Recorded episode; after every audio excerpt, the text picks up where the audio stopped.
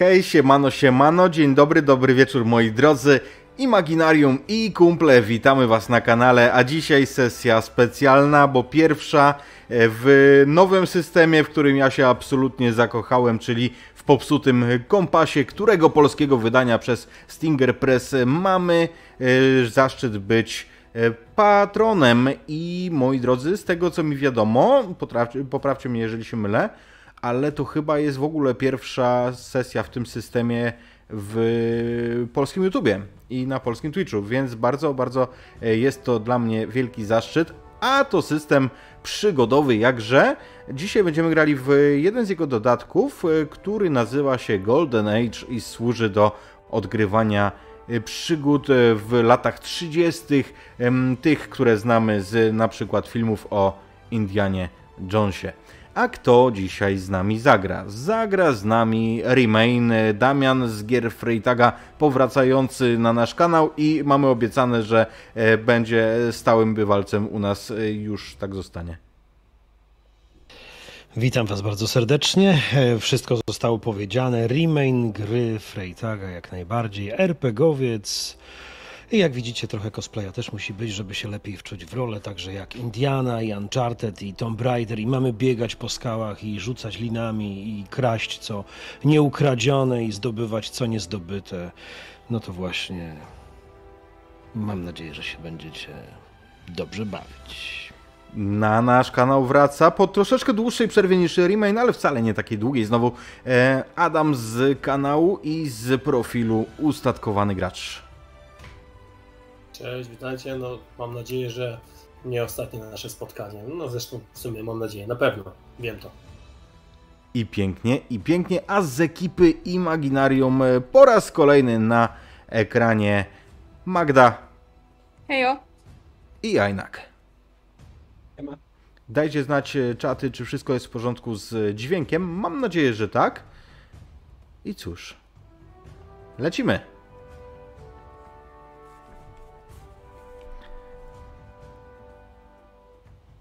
Berpi, pot ścieka ci po czole. Czujesz tę stróżkę, bo oto z jednej strony, no oczywiście, że tu jest gorąco, to Egipt, ale z drugiej, z drugiej tu wszędzie są pieprzeni strażnicy. Chodzą pomiędzy namiotami, ty się między nimi przekradasz, a twój cel to dostać się tak naprawdę na skraj tego, tego obozowiska, bowiem to, po co tu przyszedłeś, ty już masz. Czujesz ciężar w e, torbie, którą również zwinąłeś z tego centralnego namiotu.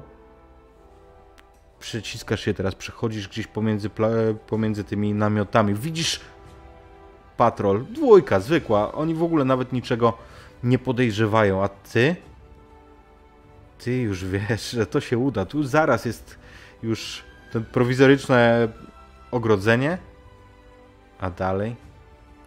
Dalej jest bogactwo, bo w twojej tor... twojej, no już twojej, skoro ją ukradłeś. W torbie, którą niesiesz, jest złoty posążek bogini Bastet. Oj, samo złoto w nim zawarte byłoby dużo warte, a ty wiesz, że on jeszcze ma wartość kulturalną, historyczną. W tym momencie, kiedy przechodzisz, orientujesz się, że zaraz za ostatnim em, z namiotów już masz wychodzisz, już tak na pewniaczka prawie idziesz. Tam jest ostatni patrol i poproszę cię, żebyśmy sobie testowo rzucili na stealth. Okej. Okay. Dzisiaj będziemy używać jeszcze mm, i w ogóle na razie będziemy używać angielskich nazw, umiejętności, słuchajcie, i atrybutów, dlatego że no nie wiemy jeszcze, jak one będą po polsku brzmiały. Z tego co mi wiadomo, to na, w bardzo wczesnym etapie jest tłumaczenie, w związku z czym, e, w związku z czym no nie chcemy wprowadzać jakichś tam nieoficjalnych. Rzucam zatem cztery kaszczusteczki, prawda? Dlatego, że mam mhm. elf na dwa poziomy, Okej. Okay. No okay. niestety nie mamy żadnego sukcesu. Masz, bo zarzuciłeś dwa razy. To ja patrzę na pierwszy A. rzut, nie? Okej. Okay. I tam masz, e, masz parę, bo tutaj Mam nie patrzymy na wysokość, patrzymy na, na to, czy są pary, trójki, czwórki i tak dalej. Okay. I masz parę. Od, podstawowy, podstawowy sukces jak najbardziej sukces. mnie to urządza. I w, w, ostatniej chwili orientujesz się, że tam przechodzi kolejny, kolejna dwójka ubranych w mundury od Hugo Bossa nazistów. Rozmawiają półgłosem po niemiecku między sobą, ale nie. Nie zauważyli cię. Wiadomo, no nie pierwszy, nie ostatni raz do takich frajerów wyprowadza się w pole, więc po cichutku, tylko sobie znanym sposobem przekradam się za ich plecami, puszczam im jeszcze tylko oko, pokazuję środkowy palec i ku szczęściu i przygodzie. Przenieśmy się nieco później, kiedy już spokojnie możesz przejrzeć tak naprawdę zawartość tej torby. I tak, ta złota figurynka, ona jest naprawdę nieprawdopodobnie y, misternie wykonana. Ty za nią dostaniesz kupę pieniędzy. Ale jest jeszcze coś. Jest tam notes. Ty wiesz doskonale o tym, że Edmund Keys, ten, który prowadził te mm, wykopaliska, to jest szef tak naprawdę organizacji, no nie jest szefem, ale jest głównym archeologiem organizacji Achnenerbe. Nasze dziedzictwo. Tej, która po całym świecie szuka dowodów na wyższość rasy aryjskiej. I mhm. Edmund Keys jest naprawdę tym, który nadaje e, ton tym poszukiwaniom na całym świecie. I znalazłeś tam jego notes, w którym jest też mapa świata, taka prosta, niewielka a na niej na czerwono zakreślone są Andy gdzieś w Boliwii. Interesujące. Duży napis. Po niemiecku, powiedz mi, Barpi, ty rozumiesz język niemiecki? E, wiesz co, no biorąc pod uwagę w ilu państwach było mi dane kraść, myślę, że może nie jestem biegły w języku niemieckim, ale tak, no podstawowe zwroty e, sprechen na tyle dobrze, żeby, żeby się dogadać i odczytać, to jest na pewno prostym językiem napisane. To jest bardzo proste. To mówi klucz do kalendarza. Później następuje cztery wykrzykniki obok siebie i data. Wrzesień 1934. Okej. Okay. Jest, jest koniec sierpnia. Okej. Okay. E, wiesz co? No to biorąc pod uwagę naturę Berpiego, e, no ten waży ten złoty posążek, buziaczek, no bo jakby nie patrzeć, to jest dowód na to, że moje, moje umiejętności są niebywałe. W końcu podprowadziłem im to spod samego nosa. Natomiast prawda jest taka, że mnie ta kupa forsu, o której wspomniałeś, średnio interesuje. Ja to tak naprawdę zrobiłem tylko po to, żeby potem e, taki główny archeolog E, szwabski, szkopski w ogóle, bo ich strasznie nie lubię, jako barpi. E, klął pod nosem i w ogóle rozniósł cały ten obóz w drobny mak, jak się skapuje, że nie dość, że mu podpierdzieliłem figurkę, to jeszcze jego notes. Więc to mi daje największą chyba satysfakcję tak naprawdę. A już fakt, że w tym notesie mamy zapisaną datę, mamy miejsce, no to cóż, wyciągam mój stary, sprawdzony kompas, tak po prostu z przyzwyczajenia, wyznaczam odpowiedni kierunek, plecak, na ramię i gonię, bo wiem, że tam dopiero pewnie czeka mnie prawdziwa przygoda. I wiesz dokładnie, że musisz skorzystać z kontaktu, musisz wyciągnąć tę kartę, na której jakimś piórkiem, inkaustem narysowana jest kapibara. Ty wiesz, że dzięki niej skontaktujesz się z lożą i poinformujesz o swoim znalezisku. No robię to niezwłocznie. To jest nieba, niebagatelne odkrycie, więc tak, nie, nie czekając oczywiście upewniam się, że jestem na tyle odosobniony, na tyle sam, żeby nikt mnie nie usłyszał, nie podsłuchał. Czyli mówiąc tak troszkę kolokwialnie, zachowuję wszelkie procedury, które nas obowiązują w takich sytuacjach, no bo nie za bardzo chcemy zdradzać, zdradzać istnienie loży więc kontaktuje się, przekazuje, zdaje pełny raport. Po pierwsze, oczywiście o sukcesie i powodzeniu misji związanej z posążkiem i o tym, że no, Niemcy zostali, zostali wyprowadzeni w pole po raz kolejny, no i że mamy niebywałą szansę zrobić to ponownie, a może być po prostu przed nimi, no bo zakładam optymistycznie, że skoro siedzą tu w swoim obozie i dopiero planują w notesach, co mają zrobić, no to jest to idealny moment dla nas, żebyśmy wykonali ruch jako pierwsi. Okej, okay, przenieśmy się jakiś czas później, i teraz jesteśmy w Anglii. gdzie Sara uczestniczy w raucie. Ubrana jesteś elegancko. O tym, jak, będzie, jak wyglądają wasze postaci, sobie powiemy, jak będziemy już razem. Natomiast e, jesteś ubrana elegancko i wszyscy wokół. To jest dosyć snobistyczna impreza. A ja się czuję tam jak ryba w wodzie. Obok ciebie, Przechadzam się. Obok ciebie o kulach kuśtyka twój mąż, który oto, nie wiem, dziś, wczoraj? Dopiero co w każdym razie skręcił nogę. Tak, opowiadał coś, że jak był na spacerze z naszym psem, to pociągnął go za mocno za kotem i przewrócił się. Od niefortunnie. Zagadują w was e, tutaj mm, okoliczne przechodzące pary. Ty wiesz, że to jest w dobrym tonie. Ty masz w dupie, co nie ma do opowiedzenia tak naprawdę, ale e, zagadują cię co chwilę. Jaki ty chcesz efekt wywrzeć na tych ludziach wokół?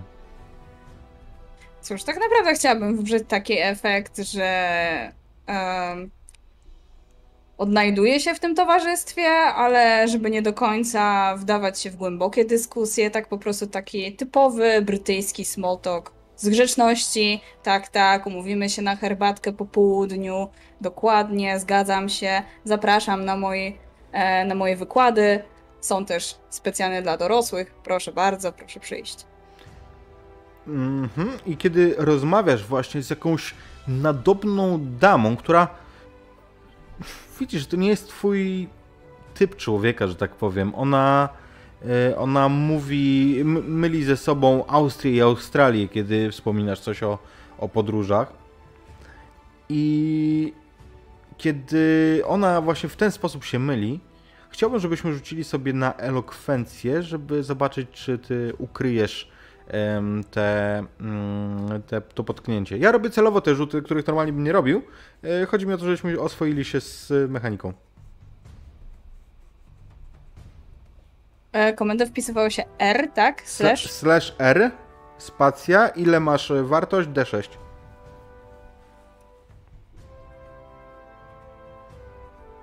Okej.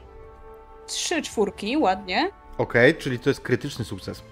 E, trójka jest e, nazywana krytycznym sukcesem, więc e, jak najbardziej jeszcze możesz oczarować dodatkowo tę kobietę. Nie dość, że wytkniesz jej pomyłkę, to jeszcze w ten sposób, że ona będzie zadowolona z tego faktu.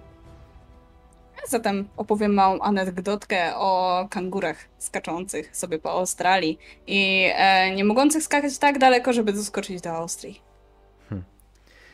I widzę, że nasz easter egg z Sarą Connor został wyłapany w 14 minucie, brawo. Mm. W momencie, kiedy wszyscy wokół cieszą się i śmieją z twojego, z twojego żartu, z twojej krotochwili, przychodzi obok ciebie mm, kelner i przynosi ci drinka na srebrnej tacy. O, Chciałbym przekazać napój od nieznajomego pana. A dziękuję panu serdecznie, jest pan bardzo uprzejmy. I zerkam, w którą stronę, czy on w ogóle wskazał dłonią, kto dokładnie. Wiesz co, pokazał w kierunku drzwi, w, w, pokazał w kierunku drzwi, z których on wyszedł. Ty nie widzisz, kto tam jest. Jasne. Ale E, widzisz, rozumiem, co... że tam jest jeszcze jakaś koperta albo coś. Tak, y, no nie koperta. Obok tego drinka leży ułożona z origami kapibara. Z podpisem S. Clark. Mhm. Oczywiście ja doskonale wiem, e, co oznacza kapibara. Także dziękuję panu jeszcze raz serdecznie skinieniem głowy za drinka. Chwytam go, chwytam kapibarę. E, chowam kapibarę do e, swojej torebki i pijam drinka, a następnie przepraszam uprzejmie zebranych wokół mnie ludzi i udaję się na stronę, żeby odczytać albo zobaczyć cokolwiek jest napisane na kartce. Tam nic nie ma. Nic tam nie ma. Okej. Sama, sama kapibara to ona jest dla ciebie czytelnym znakiem. Masz się skontaktować po prostu. Tylko, że twój mąż to widzi i patrzy. Zamierzałaś mi to przekazać, czy, czy co? Czy to do mnie? No jesteś pewien? Jest po prostu S. Może to do mnie? A. ty wiesz, że on w, on w stowarzyszeniu jest e, w, w loży, jest dużo dłużej niż ty. W związku z tym zdarza mu się faktycznie traktować cię protekcjonalnie. I faktycznie macie to imię na tę samą literę. On ma na imię Samuel. Och, Sam. Przecież ten pan poszedł do mnie. Poza tym, jeżeli każą się skontaktować, to na pewno wiąże się to z jakimiś podróżami. Widzisz, w jakim jesteś stanie. Pozwól mi tym razem wziąć udział w wyprawie. Ale następnym razem cię wyprzedzę. Zobaczymy. Może tym razem uda mi się zdobyć coś, o czym tylko byś nie mógł śnić. I zostawmy ten salon, a przenieśmy się za to do zupełnie innego miejsca. Przestronny gabinet to jest coś, co tu w Japonii jest naprawdę, naprawdę zbytkiem. A w takim teraz znajdujesz się Ethan. Znajdujesz się tam i dobijasz targu z panem Hayato. On ogląda teraz puchar, który dałeś mu do rąk, żeby obejrzał. I to jest y, prawdziwy puchar z Dijon? Ma w, w, założony taki ten monokl z, ze szkłem powiększającym. Panie Hayato, pan się przyjrzy dokładnie tutaj. Ta linia, tutaj, podbródek lwa. I proszę zerknąć kawałek niżej, gdzie kończy się podbródek, a zaczyna szyja.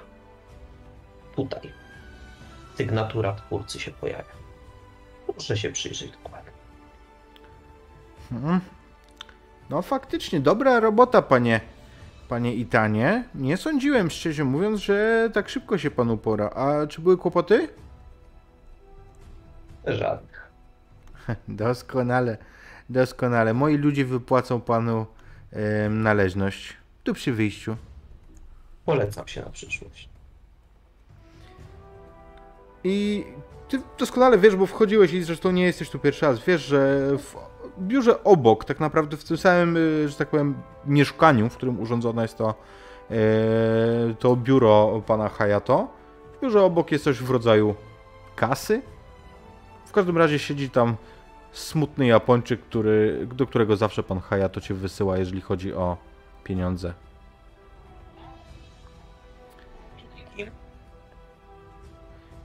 w momencie jak wychodzisz już tak z pokaźną sumką pieniędzy, naprawdę to był intratny interes dla ciebie, słyszysz za sobą dźwięk, jak gdyby coś się tłukło. I ty wiesz, co to musi być. Co się stłukło w tamtym pokoju? Jak to, co się stłukło? Oczywiście, że ten puchar, który miał być w całości wykonany z metalu. A jest to tylko porcelana dobrze pokryta, niewielką ilością metalu, odrobina srebra po wierzchu. Naprawdę idealna robota, jeśli chodzi o mojego chińskiego wyrobnika. I w tym momencie no. słyszysz, słyszysz krzyk Hayato. On jest po japońsku, ty po japońsku nie mówisz, natomiast robi się tam jakieś zamieszanie i ty doskonale wiesz, co to oznacza. No cóż, kieruję się tak naprawdę w stronę już nie mojego miejsca masowego pobytu, tylko do drugiej kryjówki, znajdującej się bliżej portu. Tylko, Wiedziałem, że... że kiedyś z panem Hayato interesy będą musiały się skończyć. Okay, będziesz... Nie ma szans, żeby ktoś tyle razy dał się wystrychnąć na dudkę. Będziesz, e, będziesz się tam kierował, natomiast ty słyszysz, że oni cię zaczynają gonić. Zwyczajnie słyszysz tam ruch i, i tu pod kroków E, więc chciałbym, żebyś rzucił sobie na stand. Dobra.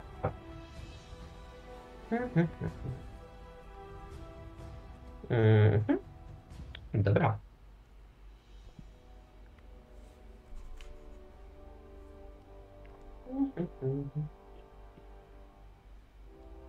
I są dwie piąteczki. Czyli mamy parę.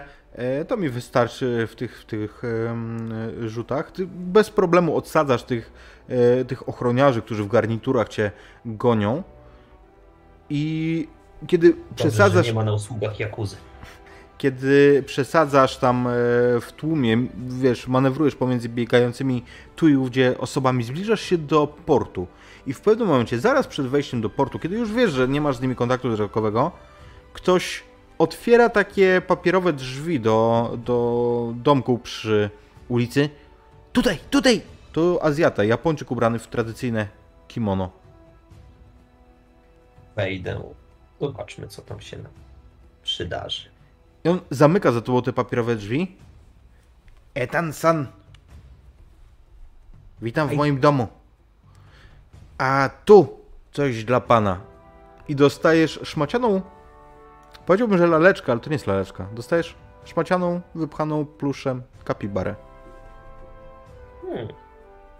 A więc towarzystwo się o mnie upomniało. Ciekawe. Dziękuję panu. Jak to mówicie? Aligator? Arigato, bardzo dobrze. Ta końcówka, bardzo ważna. I odjeżdżamy znowu z, naszą, z naszym obiektywem. Odjeżdżamy, by zobaczyć Konora. Konor, gdzie toczą się twoje poszukiwania tym razem?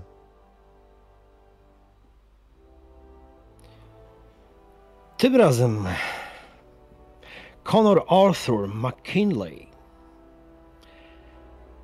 jest w Afryce. Depcze po piętach, albo właściwie idzie śladami swojego sławnego wuja. Wuja, który to samo nazwisko nosi. McKinley, sławny wuj, który ruszał na ekspedycję w góry Alaski. I tam najwyższy szczyt to właśnie McKinley. Kiedy przemierzał dżunglę Afryki, znalazł niejedną wioskę i niejedno jezioro, a największe z nich to jezioro McKinley. Bywał na pustyniach Australii, i w górach, i w dolinach, i na płaskowyżu, oczywiście McKinley. I, i na lodach Arktyki też bywał i też zaznaczył swoją obecność nazwiskiem McKinley. A ja, Conor, też jestem podróżnikiem. Stuknęło mi 33 lata. Ale niestety, mimo że noszę to samo nazwisko, to nigdzie nie ma napisane, że to Conor McKinley zdobył płaskowyż, górę, dolinę czy chociażby większą skałę. Nie jestem z tego powodu zadowolony. Nie chcę ślizgać się całe życie po sławie wuja. Ale przyjdzie taki czas. A, co więcej, ja myślę, że on już jest. Że McKinley. Że do McKinley dodawać będą Conor, Arthur, McKinley, ten Szkot z tych McKinleyów, ten najsławniejszy, którego wuj był odkrywcą, ale to Conor Arthur McKinley. I tak sobie dumam w trakcie, kiedy moja maczeta rozchyla kolejne gałęzie, kiedy do kolejnej wioski wpakowuje się moja ekspedycja, kiedy. kiedy niestety zapasy zostają zjedzone, a efekt jest mizerny. Wiesz co, ja myślę, że jesteś przekonany, że trafiasz do niezbadanej Uncharted e, wioski, ale kiedy tam docierasz, to zauważysz, że niektórzy tubylcy mają narzędzia ewidentnie należące do ekspedycji twojego wuja. Well, nie podoba mi się to bardzo. Ale cóż, szczęście to jest jak rzut kością. Nie zawsze jest sześć. Ale, ale pr- proszę się nie denerwować, moi drodzy. Jutro, albo pojutrze, albo za dwa dni najdłużej tydzień wyruszymy w miejsce, które odkryte będzie przez nas i tylko przez nas. Jest jeszcze jedna, no nie powiem, że rzecz, ale jedna, na, na jedną zwracasz uwagę w tej wiosce, co wyróżnia ją spośród dziesiątek innych afrykańskich wiosek. Leży ona nad rzeką z którą, kiedy tam wchodzicie, po tym jak zauważasz te elementy wyposażenia ekspedycji, nad brzegiem rzeki siedzi biały facet z wędką.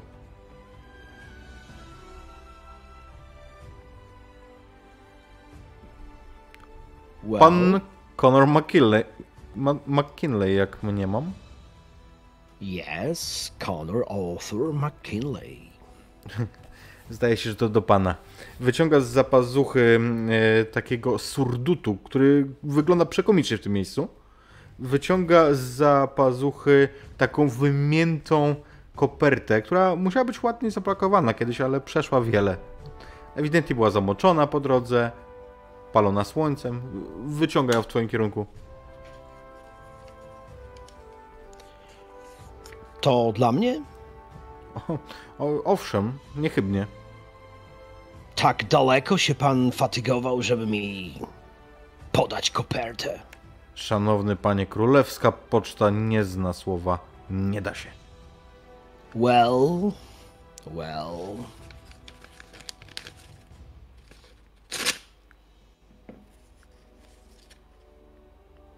Wewnątrz nie ma ani jednego słowa. Wewnątrz jest rysunek kapibary. Kapibara. Królewska loża. Mówiłem, że to właśnie ten czas. Właściwy czas.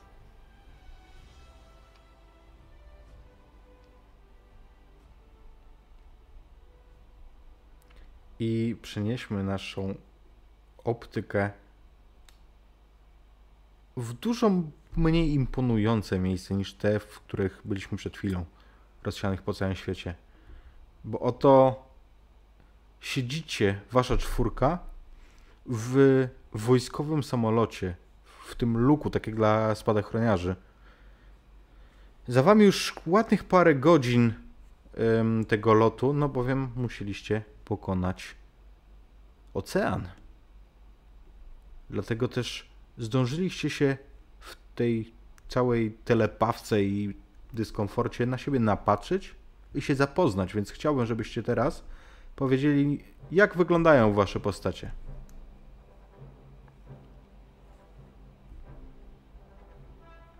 Zacznijmy, Sara, od ciebie. No właśnie chciałam powiedzieć, że niech się nie wyrywa, to może panie przodem. Sara jest dość młodą panią profesor.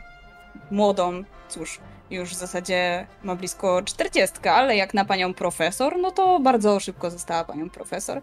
Jakby ktokolwiek kiedyś pytał, to zwrócił uwagę na to, że tak naprawdę po wojnie o wiele łatwiej było zostać profesorem. Czy ściemnia? Pewnie tak. E, jak było naprawdę? No, raczej tego nie zdradzi. Jest e, dość wysoką, dobrze zbudowaną kobietą. E, o jasno blond włosach spiętych obecnie w kok nad karkiem. E, ubrana jest w jasną koszulę oraz e, takie luźne spodnie khaki, żeby wygodnie było, bo doskonale wie, że, że być może gdzieś będą się przedzierać przez różne, różne miejsca. Jest panią profesor medycyny, wykłada też antropologię, a z zamiłowania prowadzi też studencki klub strzelecki. Strzela dobrze z pistoletu i bardzo dobrze się w tym czuje. Spogląda właśnie na mężczyznę siedzącego na pulpit. I Tanie, opisz się. Tam wygląda prawdopodobnie jak jeden z twoich studentów. Wiekiem? Na pewno. Z wyglądu? Jakiś czas mu już chyba włosy zdążyły odrosnąć i te rude pasma, fragmenty, refleksy tych teoretycznie blond włosach prześwitły. Nie ma przebacz, to jest, to jest Irlandczyk. A co prawda trochę głębiej osadzone oczy niż inni z tej, tej nacji, ale poza tym niewysoki, dosyć szczupły. Kurde, skubaniec chyba dawno nie jadł. I jakoś tak ostrożnie traktuje jedzenie, które do tej pory gdzieś tam wam się zdarzyło w trakcie tej podróży otrzymać. A kto siedzi obok niego? Oni się chyba znają. Z Joe. Hmm, no myślę, że się znają i to już od jakiegoś czasu. E, mieliśmy okazję wszcząć parę awantur w różnego rodzaju knajpach i, i tawernach. Joe Sandman to zawsze uśmiechnięty i bardzo pogodny 25-latek. Co prawda, e, oprócz tego uśmiechu niewiele wskazuje na to, że ktoś mógłby mieć chęć na kontakt z nim, bo czterodniowy zarost, e, e, przepocona koszula, włosy w totalnym nieładzie, więc nie wygląda szczególnie atrakcyjnie. Natomiast nadrabia temperamentem. Jest bardzo kulturalny, zawsze panie przodem przepuszcza, stara się być szarmancki na tyle, na ile e, sytuacja pozwala. E, no ksywkę ma Barpi, zupełnie nie wiem czemu.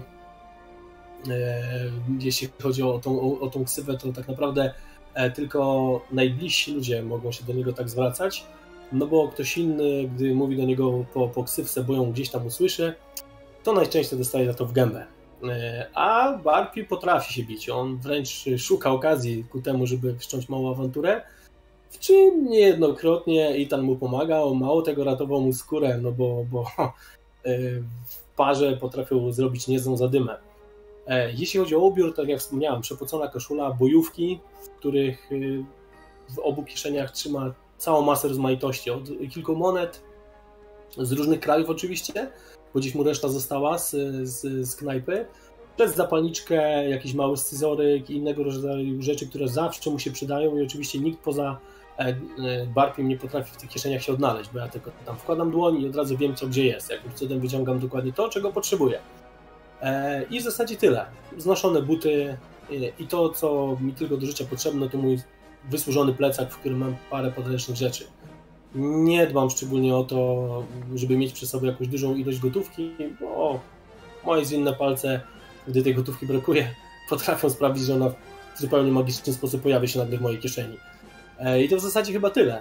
No i zerkam na, na gościa, który siedzi obok mnie i no niewątpliwie przykuwa moją uwagę, e, no bo wygląda na faceta bardzo pewnego siebie, który tak widać, że już świata trochę zwiedził, a ja lubię rozmawiać z takimi ludźmi, no bo mogę się zawsze czegoś ciekawego dowiedzieć. No i to oczywiście zerkam e, na naszego ostatniego e, członka ekipy, na Conora. Conor Arthur McKinley z tych McKinleyów, Szkot, pełną gębą, a właściwie gdyby się ktoś pytał, e, to ciągle będzie zwracał uwagę na wyższość Szkocji nad e, innymi krajami United Kingdom. I to nie tylko ze względu na to, że Highlands jest właśnie w Szkocji. Nazywanie go Brytyjczykiem, Anglikiem to nie jest dobry pomysł dla tego, kto odważy się to powiedzieć. Czy widać, że jest ze Szkocji?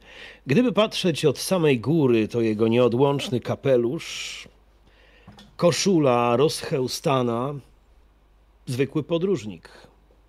Ale spodnie, no cóż, wygodne, wielokieszeniowe. Zresztą wszyscy tutaj mają wygodne ubranie, ale tylko, tylko Conor ma spodnie w kratę.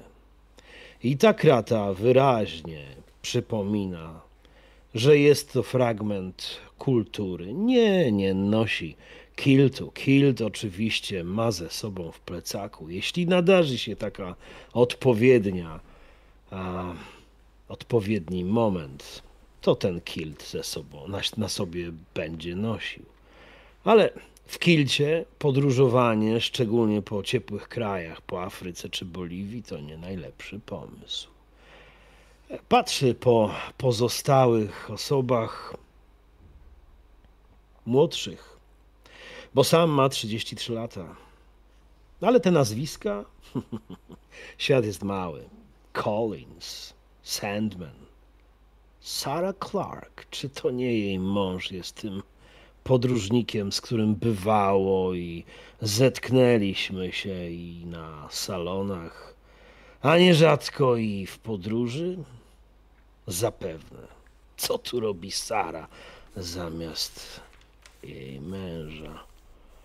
Przyjdzie na to czas, żeby się tego dowiedzieć. Konor, jeśli nie musi, nic nie mówi. Więc popatruje na swoich współtowarzyszy podróży, mając głęboką nadzieję, że posłużą, im do, posłużą mu do czegoś, a nie będą przeszkadzać w ekspedycji, która, miejmy nadzieję, odwróci trochę koleje jego życia. Wy dostaliście całkiem precyzyjne, jak na standardy loży, wytyczne, jeżeli chodzi o hrabiego Feliksa Moltera, bo to on was wezwał. Wiecie, że zresztą na podstawie tego, co Barpi odnalazł przypadkiem, dowiedzieliście się, że naziści prowadzą intensywne prace i poszukiwania w kompleksie Tiwanaku Pumapunku. To są nazwy dwóch, e, dwóch stanowisk e, wykopaliskowych, ale bardzo blisko siebie. One jedne i drugie, jedno i drugie leżą obok nad brzegiem południowym jeziora Titicaca. I intensywność, z jaką Niemcy prowadzą tę pracę, świadczy o jednym, że coś znaleźli i czegoś się dowiedzieli. Wy, Brytyjczycy, loża, wy macie pewną informację, której macie nadzieję, że tamci nie mają.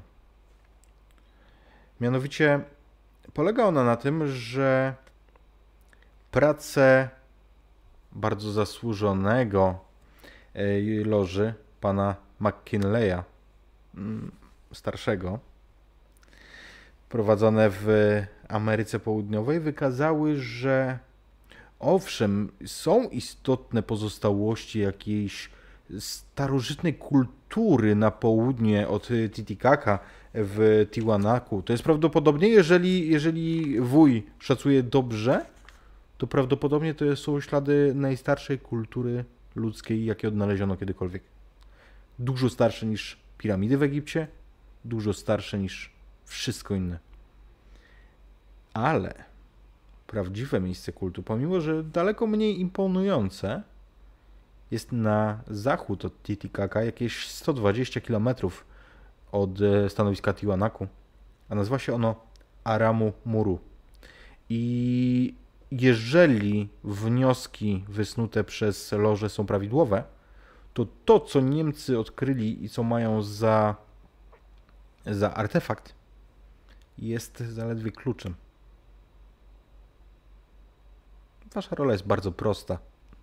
Macie specjalistów w takich dziedzinach, że tak naprawdę po składzie tej wyprawy moglibyście się domyślić. Wy macie im wykraść ten klucz i zeksplorować Aramuru.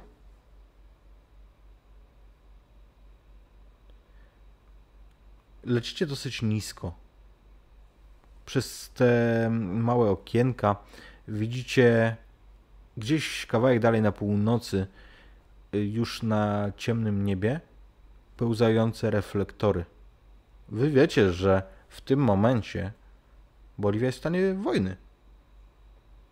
Co prawda nie toczy ona się tam, gdzie lecicie, bo wy lecicie w okolice La Paz, w Andy, a wojna toczy się tu, w, w dżungli z um, Paragwajem. Natomiast tak czy inaczej, to ta sytuacja, kiedy lecicie i widzicie te, te lampy, napawa każdego dość dużym niepokojem. Powiedzmy sobie jeszcze, jakie są wasze życiowe motta, bo to może być istotne z punktu widzenia mm, naszej opowieści.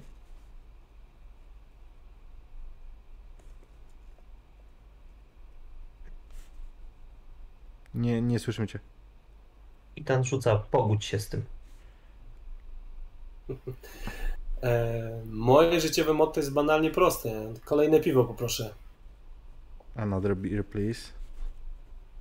Exactly. Okay. Moje jest takie. W każdym z nas jest odrobina. Chcę uratować świat.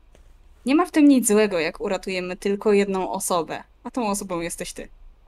Mhm. I Konor? Konor, jego motto to odkrywanie nieodkrytego napędza bardziej niż kawa, seks i władza. Okej, w porządku. Dlaczego to pytam? Dlatego, że mechanicznie w tym systemie e, granie bardzo pod swoje motto może zaowocować otrzymaniem e, Lackcoina, monety, która potrafi uratować bardzo wiele. I czujecie, jak stopniowo ten wojskowy samolot, który was, który jest waszym środkiem transportu, schodzi do lądowania. Lotnisko jest zaraz za La Paz. Wiecie, że na miejscu macie dostać macie dostać jeepa i reszta jest w waszych rękach. Tutaj więcej wsparcia, kontaktów na miejscu nie macie.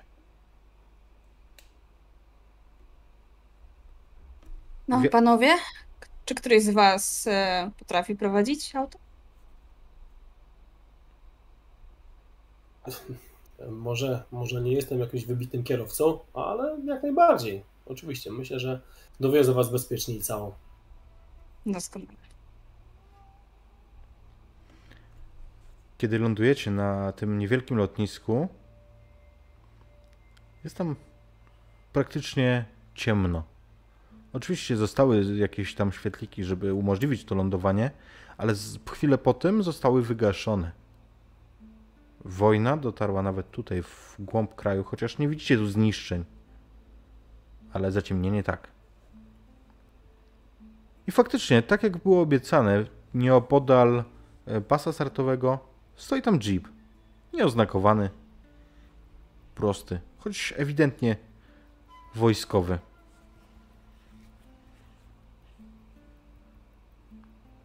No to co? Pakujemy się. Ja oczywiście, pani profesor, pani pozwoli, otwieram drzwi, e, tak żeby przypadkiem się gdzieś nie pobrudziła nasza Sara, póki co. E, sprawdzam, czy fotel jest relatywnie czysty. Chłopaki sobie poradzą. Natomiast, tak jak wspominałem, panie przodem zawsze mają mieć wygodnie. E, sadzam ją za sobą, czyli na, najbezpieczniejszym miejscu, jeśli chodzi o, o samochód, w razie gdyby nie daj Boże się coś działo. Oczywiście sprawdzam czy auto odpala, czy kluczyki są na miejscu, czy wszystko jest tak, jak mieliśmy mieć przygotowane i zgodnie z planem. Bez zarzutów, wszystko działa. No to Ja zadowię się tam z tyłu, kładę sobie swój plecak nieopodal między nogami, żeby mieć do niego szybki dostęp w razie co. I cóż, będę się cieszyć drogą. Starać się wypatrzeć coś przez okno, ale skoro mówi, że jest super ciemno, no to zobaczymy. Może usłyszeć. To, co każdy z Was odczuwa, bo trudno mówić tutaj o podziwianiu widoków, tu nie ma zbyt wielu wsi nawet, ale to, co każdy z Was odczuwa, to fakt, że Wy jesteście na około 4000 metrów. A to znaczy kłopoty z oddychaniem i ból głowy. Oj, no to nie pozostaje nic innego, jak tylko sięgnąć do plecaka, szybciutko małe 0,33 piwko otworzyć zębem, wziąć kilka głębokich y, łyków, no bo co pomaga na ból głowy jak, jak y, nie chmiel. No więc raz, dwa, trzy. Y, Podobno na bocznych nie stoją, więc jak najbardziej myślę, że sobie poradzę. Co Barbie? Już od razu? Słuchaj, życie jest krótkie, a nasza droga daleka, więc no, musimy sobie jakoś radzić. Chcesz? A daj może, faktycznie, bo to trochę jak kac. No widzisz, jak szybko łapiemy, o co chodzi. Konor, poczęstujesz się? A nie, bardzo dziękuję. Konor siada profesor? na. Ja podziękuję, jednak cenię życie. A lepiej za dużo procentów w sie- w siebie na razie nie wlewać. Nie, to typowy sikarz, także proszę się nie przejmować. O, przepraszam za słownictwo. Y, To mało procentowy alkohol, także nic pani w razie czego nie będzie. A potrafi się, a pomaga się rozluźnić. Ale już oczywiście y, nie namawiam i kończę 0,33. Konor siada e, z tyłu e, jeepa obok e, Sary Clark. Oczywiście za nim siada. E, Kłania się, uchyla kapelusza. Pani Saro, można? Ależ oczywiście, proszę, proszę. Siada, zostawiając sporo miejsca między, między sobą i Sarą. i widzi, że jest we właściwym miejscu. Jeśli tych dwóch ma ze sobą gadać, niech gadają. Konor ma zupełnie inne priorytety. Ale po pewnej chwili, kiedy odmówił procentów, a głowa nadal boli, wyciąga z plecaka małe puzderko, otwiera je i delikatnie przysuwa do Sary. W puzderku są liście. Liście, które tu miejscowi często używają po to, żeby nie czuć bólu głowy. Tych liści się nie pije, ale te liście się chętnie żuje, więc zanim sam pożuje trochę, proponuję gestem, nic nie mówiąc, w kierunku Sary, która na pewno ten rodzaj zna. I Konor ma rację. Wiem doskonale, co to są za liście, wiem jak działają. Wiem też, jakie mogą mieć skutki uboczne, jeżeli żuje się ich zbyt dużo i zbyt często. Mimo to e, dziękuję uprzejmie skinieniem głowy i częstuję się.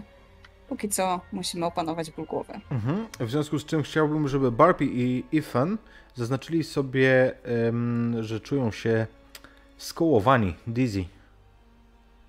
Dobra. Ej, po jednym piwku. Nie, nie, to nie jest kwestia jednego piwka, tylko kwestia choroby wysokościowej, z którą Conor sobie poradził. Nie słyszałem o e, wpływie piwa na chorobę wysokościową pozytywnym. Mogę się mylić.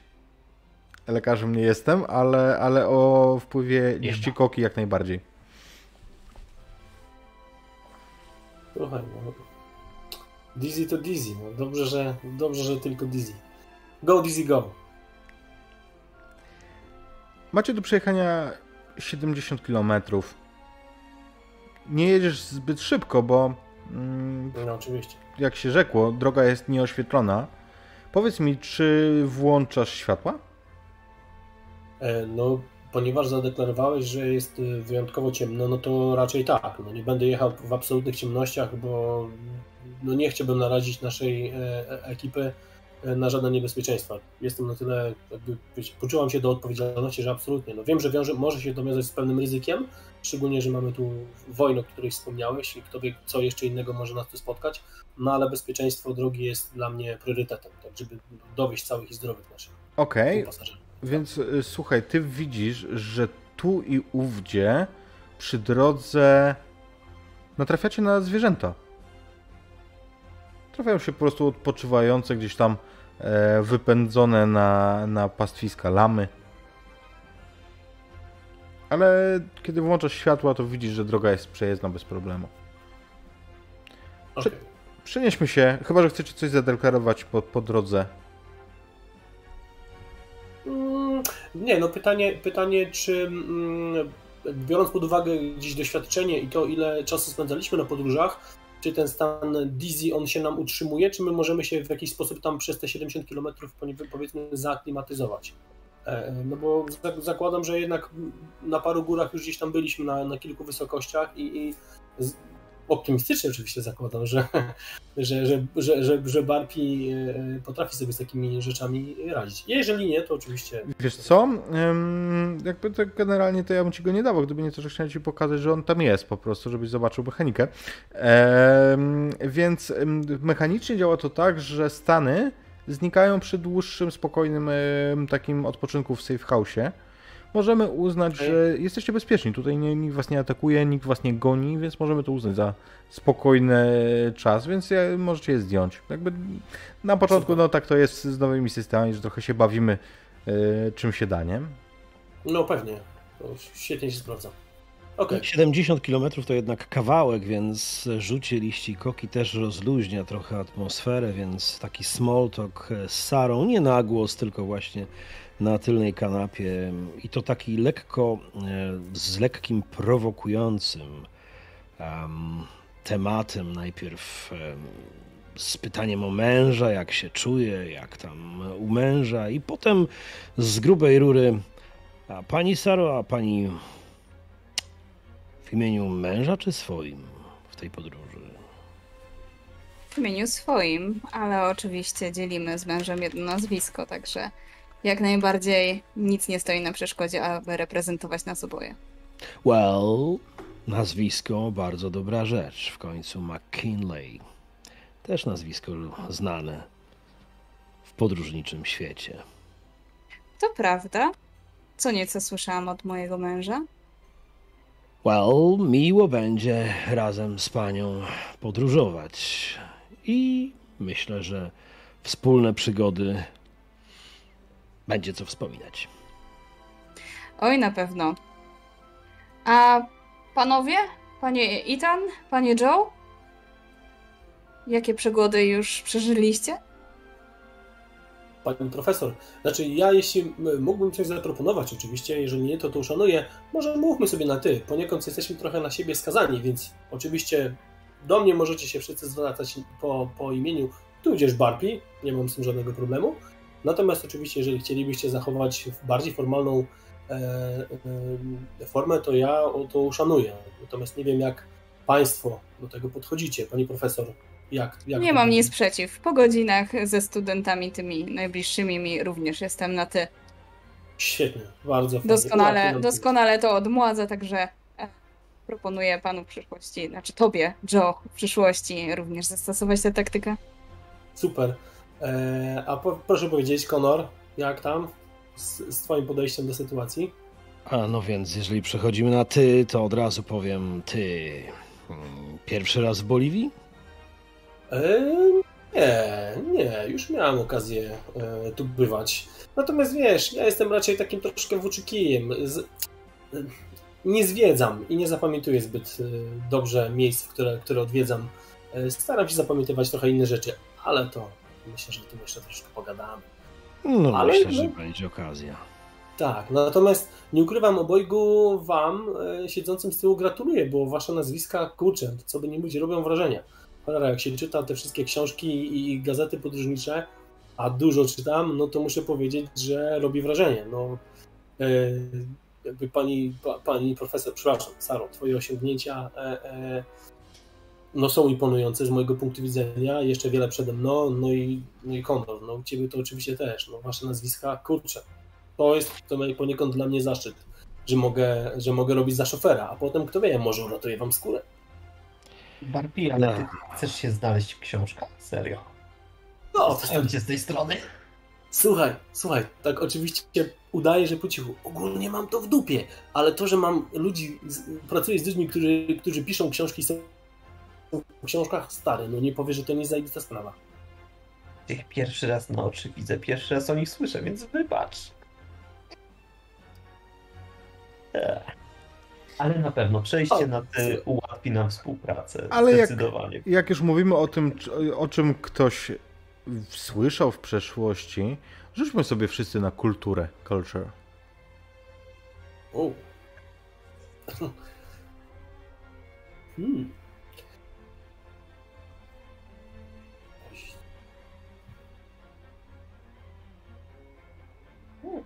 Dwa małe sukcesy.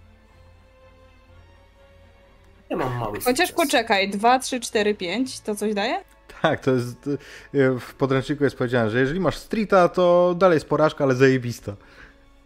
Ej, ale z drugiej strony mam dwa małe sukcesy. 5, 5, 4, 4. Okej, masz dwa małe sukcesy, mm, więc ja ci dam dwie małe informacje, nie? Ja mam dwie jedynki.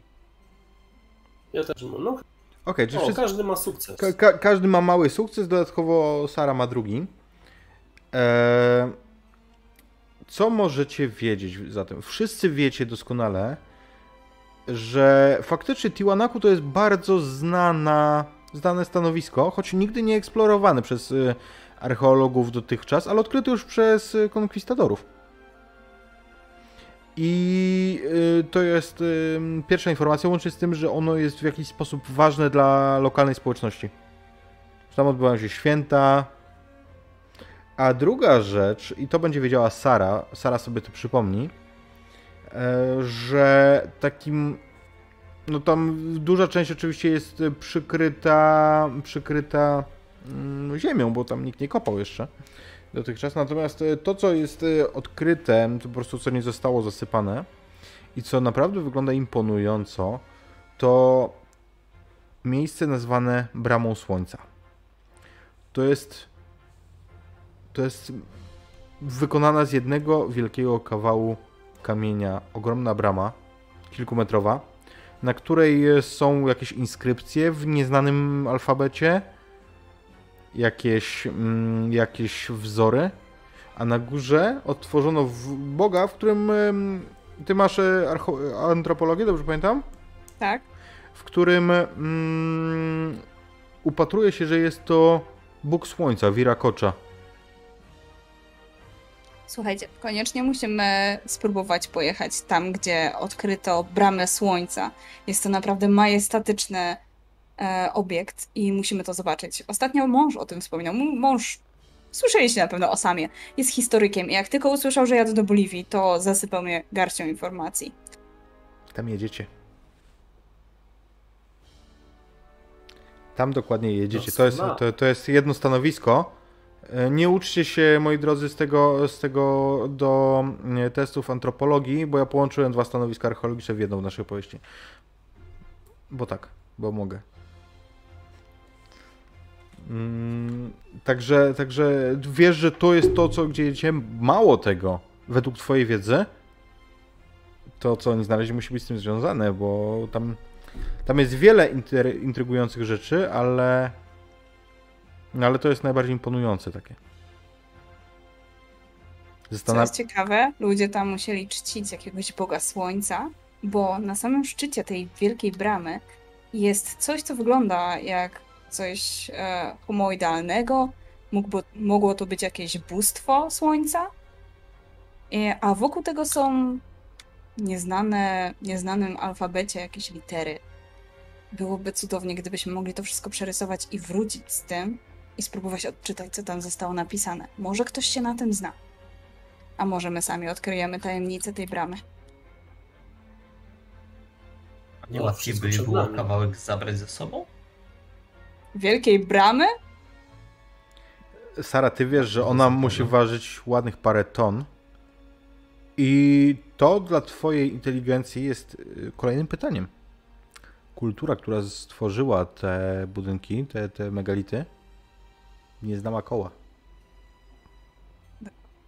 Nie mówię, żeby zabrać, nie wiem, kawałku odłupanego, ale fragment. Często jest tak, że elementy, jakieś ryciny, znaki są doczepiane. Nie dałoby tak. się? Może i by się dało, ale jednak jest to znalezisko sprzed tysięcy lat.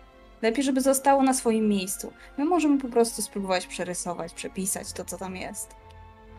Zbadać cokolwiek tam jest. Słuchaj, wydaje mi się, że ponieważ nie jedziemy tam, żeby to ukraść, ja tak sobie trochę po swojemu dumam. E, skoro tego nie trzeba ukraść, to może tego nie zabierajmy, co? Bo rzeczywiście ktoś się na nas pomiewa. A myślę, że tutaj Sara ma rację. No, każdy z nas niech chociaż fragment sobie przerysuje po swojemu, to, to potem może sam, e, skoro jest historykiem i jest oblatany w temacie, może będzie nam w stanie pomóc w odczytaniu tego, kto wie. Może, rzeczywiście może nie on odczyta, ale na pewno zna jakichś ludzi, którzy, którzy by się znali na ten temat. Okej. Okay. I z daleka już, kiedy zbliżacie się, to wiecie o tym, że to musi być to miejsce, bo, bo jest oświetlone. Jest tam, widzicie z daleka E, podświetlone namioty, tak jak gdyby ktoś ignorował zupełnie to zaciemnienie. Słyszycie pracujące cichutko generatory? Okej. Okay. Naziści rozbili naprawdę spory obóz wokół.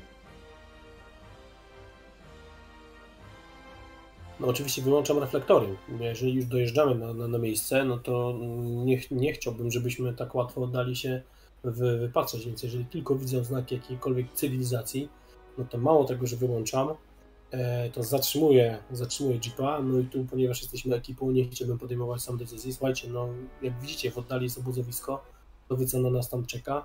No, moja propozycja jest taka, żebyśmy dalej poszli pieszo, no bo jeżeli wyczują nas e, albo usłyszą na, na warkot silnika, a umówmy się, Jeep nie jest cichym e, pojazdem, no to możemy wpaść na dzień dobry w, w tarapaty. Jeżeli chcecie, e, czuję się na tyle dobrze, że mogę się spróbować zakraść i zobaczyć, co tam na nas mogłoby czekać po cichaczu.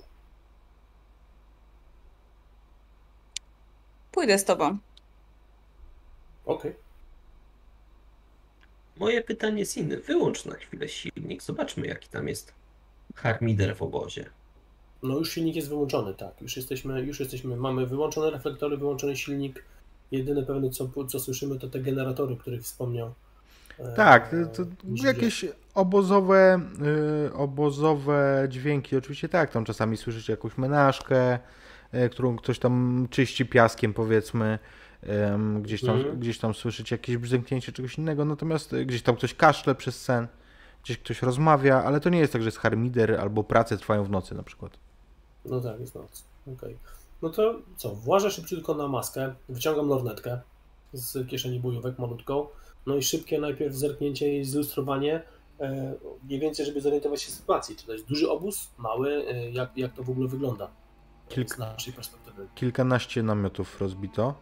Widzisz Okej, ym, w tym wątłym świetle, bo to nie tak, że ten obóz jako taki jest oświetlony, choć po środku jest jakby źródło większego światła. I to jest ewidentnie światło sztuczne. mhm. Natomiast te namioty, widzisz, że w niektórych z nich również są źródła światła. Nie wszystkie elektryczne, niektóre, gdzie niegdzie po prostu widzisz, że tam musi być jakaś e, czy lampa naftowa, czy innego rodzaju światełko. Po obozie ewidentnie przechadzają się uzbrojone straże. Widzisz to po prostu, bo, bo mm, no, trudno. Zresztą komu jak komu. Tobie łatwo jest rozpoznać strażnika. Nie, no tak. No. Z drugiej strony, patrząc od was, tak jak gdyby na północny yy, zachód, żeby się udać, czyli w związku z tym, co, co słyszeliście na swojej odprawie, de facto tam, gdzie wy chcecie, tam stoją pojazdy. Oni tutaj zrobili desant. Oni tutaj mają normalnie wojskowe ciężarówki, takie z plandeką z tyłu. Okej, to teraz tylko tak, żeby doprecyzować. Ten, to obozowisko stoi nam na drodze, czy ono już jest naszym celem? Mm, To, to obozowisko jest, y, to jest y, to miejsce, w którym y, według waszych podejrzeń znaleziono to, co wy uznajecie za klucz, to, co naziści uznają za artefakt, a to, co nie macie pojęcia, czym jest. Nie wiecie, co oni tam znaleźli. Wiecie, że zrobili poruszenie i ściągnęli najlepszych ludzi z całego świata, tak naprawdę, badaczy. Arpi, widzisz jakiś większy namiot, który by się czymś wyróżniał? No właśnie, widzę, bo, bo, bo, wspomniałeś o tym dużym świetle, jakby, czyli zakładam, że to jest punkt naszego e, zainteresowania, obiekt naszego największego zainteresowania. No tylko pytanie, czy to jest namiot, czy stąd cokolwiek widzimy, czy Wiesz co? się zakraść do To- bliżej. To światło, to jaśniejsze, to jest coś oświetlone na zewnątrz, to nie jest namiot.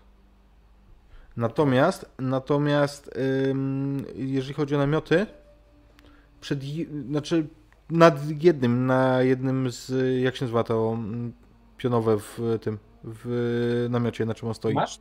Na maszcie. O. Na maszcie yy, powiewa flaga z czarnym krzyżem. Hmm. O, Dobra, zeskakuję z maski. Mm, Szybka relacja dla, dla całej naszej ekipy, żeby, żeby wszyscy mieli pogląd. Słuchajcie, no wygląda to mm, na tyle nieobiecująco, że tam są uzbrojeni e, wojskowi.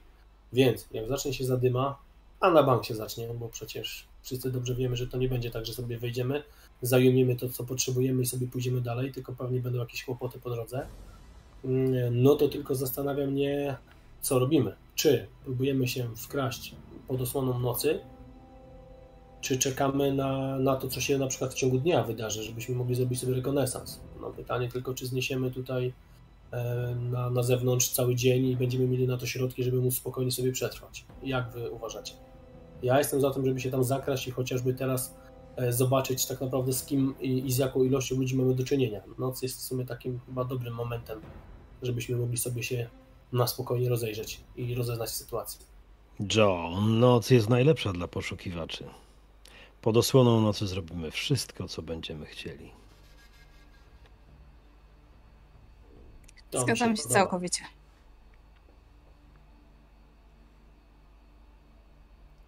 Widzę, że Dobra. macie przewagę. Słuchaj, jeszcze sobie postrzelasz. Eee, Sara, Sara powiedziałaś, że idziesz ze mną bardzo chętnie. Eee, czy eee, Conor i Tan eee, zostajecie na, nazwijmy to, czatach, czy też idziecie z nami, żeby zobaczyć? Conor powiedziałeś, że pod, no, pod osłoną nocy zrobimy wszystko, więc optymistycznie zakładam, że będziesz kolejną porą oczu. A, powiedzmy tak, dajcie mi działać. Zniknę na chwilę, ale pojawię się w najlepszym możliwym momencie. Be my guest. So do I. Okej, więc jaki jest wasz plan? Mm, No pytanie jeszcze do Itana. Itan, pilnujesz jeepa? Eee, i, i Ja się ewentualnie- zastanawiam, czy niedobrze byłoby was słaniać po prostu. Mhm. Na wszelki Wiesz, bo- wypadek wasz bo w razie- coś się skopało. Właśnie, bo w razie gdyby się zaczęła jakaś zadyma i byłyby problemy i musielibyśmy spierniczać, no to dobrze by było, żeby ktoś już silnik grzał. Yy, Więc wydaje mi się, że to może być w miarę rozsądne rozwiązanie. Z drugiej strony, jak zaczną do nas walić, to dobrze by było, żebyś był gdzieś blisko. Więc kurczę, hmm. Zawsze na To pewno usłyszysz, jak będzie jakaś zadyma. no w sumie tak. To nie jest taka odległość, żebym was nie osłaniał w razie czego. Dobra, Ja spokojnie. Zawsze Czyli możesz co? tym jeepem po prostu wjechać do obozowiska i zrobić jeszcze większą zadymę. o to, to, to, to, to, to, tak, tak, tak. Nawet tak, nie tak. śmiałbym proponować. Genialny plan. Ważne jest nasze życie, prawda? Oczywiście. Yy, czyli co, zakładam, że Conor pewnie już gdzieś zniknął w ciemności. Konora już nie ma, tak jest. I poszedł w Tak. zupełnie inną stronę niż, niż wy zamierzacie pójść, no bo wiadomo, rozmawiając pokazuje, pokazujemy sobie palcami, w którą stronę idziemy, więc widząc, w którą stronę pójdzie Joe z Sarą, Konor po prostu znika. Okej. Okay. Sara, na ile dobrze czujesz się w e, cichym poruszaniu i skradaniu? Różnie z tym bywa, ale bardzo dobrze strzelam. W Okej, razie co. Świetnie. Więc mogę iść parę metrów za tobą ewentualnie Dobra, i osłaniać cię z bliższej odległości. super, brzmi jak plan. Więc e, klasyczny przykuc złodzieja, już wyćwiczone przez wiele lat ruchy e, i spokojnym, powolnym ruchem, powolnym krokiem, e, tak żeby nie dać się oczywiście zauważyć, wyłapując wszelkie możliwe e, oznaki niebezpieczeństwa, idziemy na rekonesans. Znajdziemy jakąś może wyższą trochę taką skałę, na którą można by było wleść i spojrzeć na, na obóz bardziej z, z góry, z lepszego kąta. O skały to tu nie, to nie problem, jesteście w górach. Gdybyś chciał szukać krzaków, to owszem, to byłby problem, bo jesteście na 4000 metrów i nie bardzo coś tu rośnie, ale, ale skały nie są problemem. Okej, Tak. no więc Ja również doskonale pamiętam, jak to się skradało, jak byliśmy z mężem w tej wcześniej już przywołanej Australii, jak chcieliśmy podejść tam do jednej grupy aborygenów, żeby przyjrzeć się ich kulturze, więc e, podobnymi krokami zmierzam tuż za Joe. Co robi Conor? Konor idzie od drugiej strony obozu, stosunkowo blisko namiotów, ale mimo wszystko e, na skałach. E, Jego podróżna torba, którą ma na ramieniu, jest prawie pusta. Była prawie pusta. Teraz jest pełna drobnych kamieni. E, Przywiera do skał i patrzy, wypatruje w tej ciemności e, blasku, który jest od ogni, od, od palących się świateł, czy zobaczy cienie Joego i Sary. One będą się znacznie różnić od patrolujących, e, patrolujących żołnierzy, czy myjących garnki e, podróżników. W związku z tym na razie jest w momencie oczekiwania. Okej, ale zmieniasz kąt i ty pierwszy zobaczysz to, co jest oświetlone. A to jest to, co musi być bramą słońca. Na nią po prostu ustawione są takie, takie reflektory. Widać, że przy niej kręcą się jakie, jakieś osoby. Chyba raczej badacze niż żołnierze. Żołnierz rzeczywiście też widzisz z tej pozycji. Natomiast mm, widzisz tam, ktoś tam podchodzi co jakiś czas, zagląda, może coś mierzy.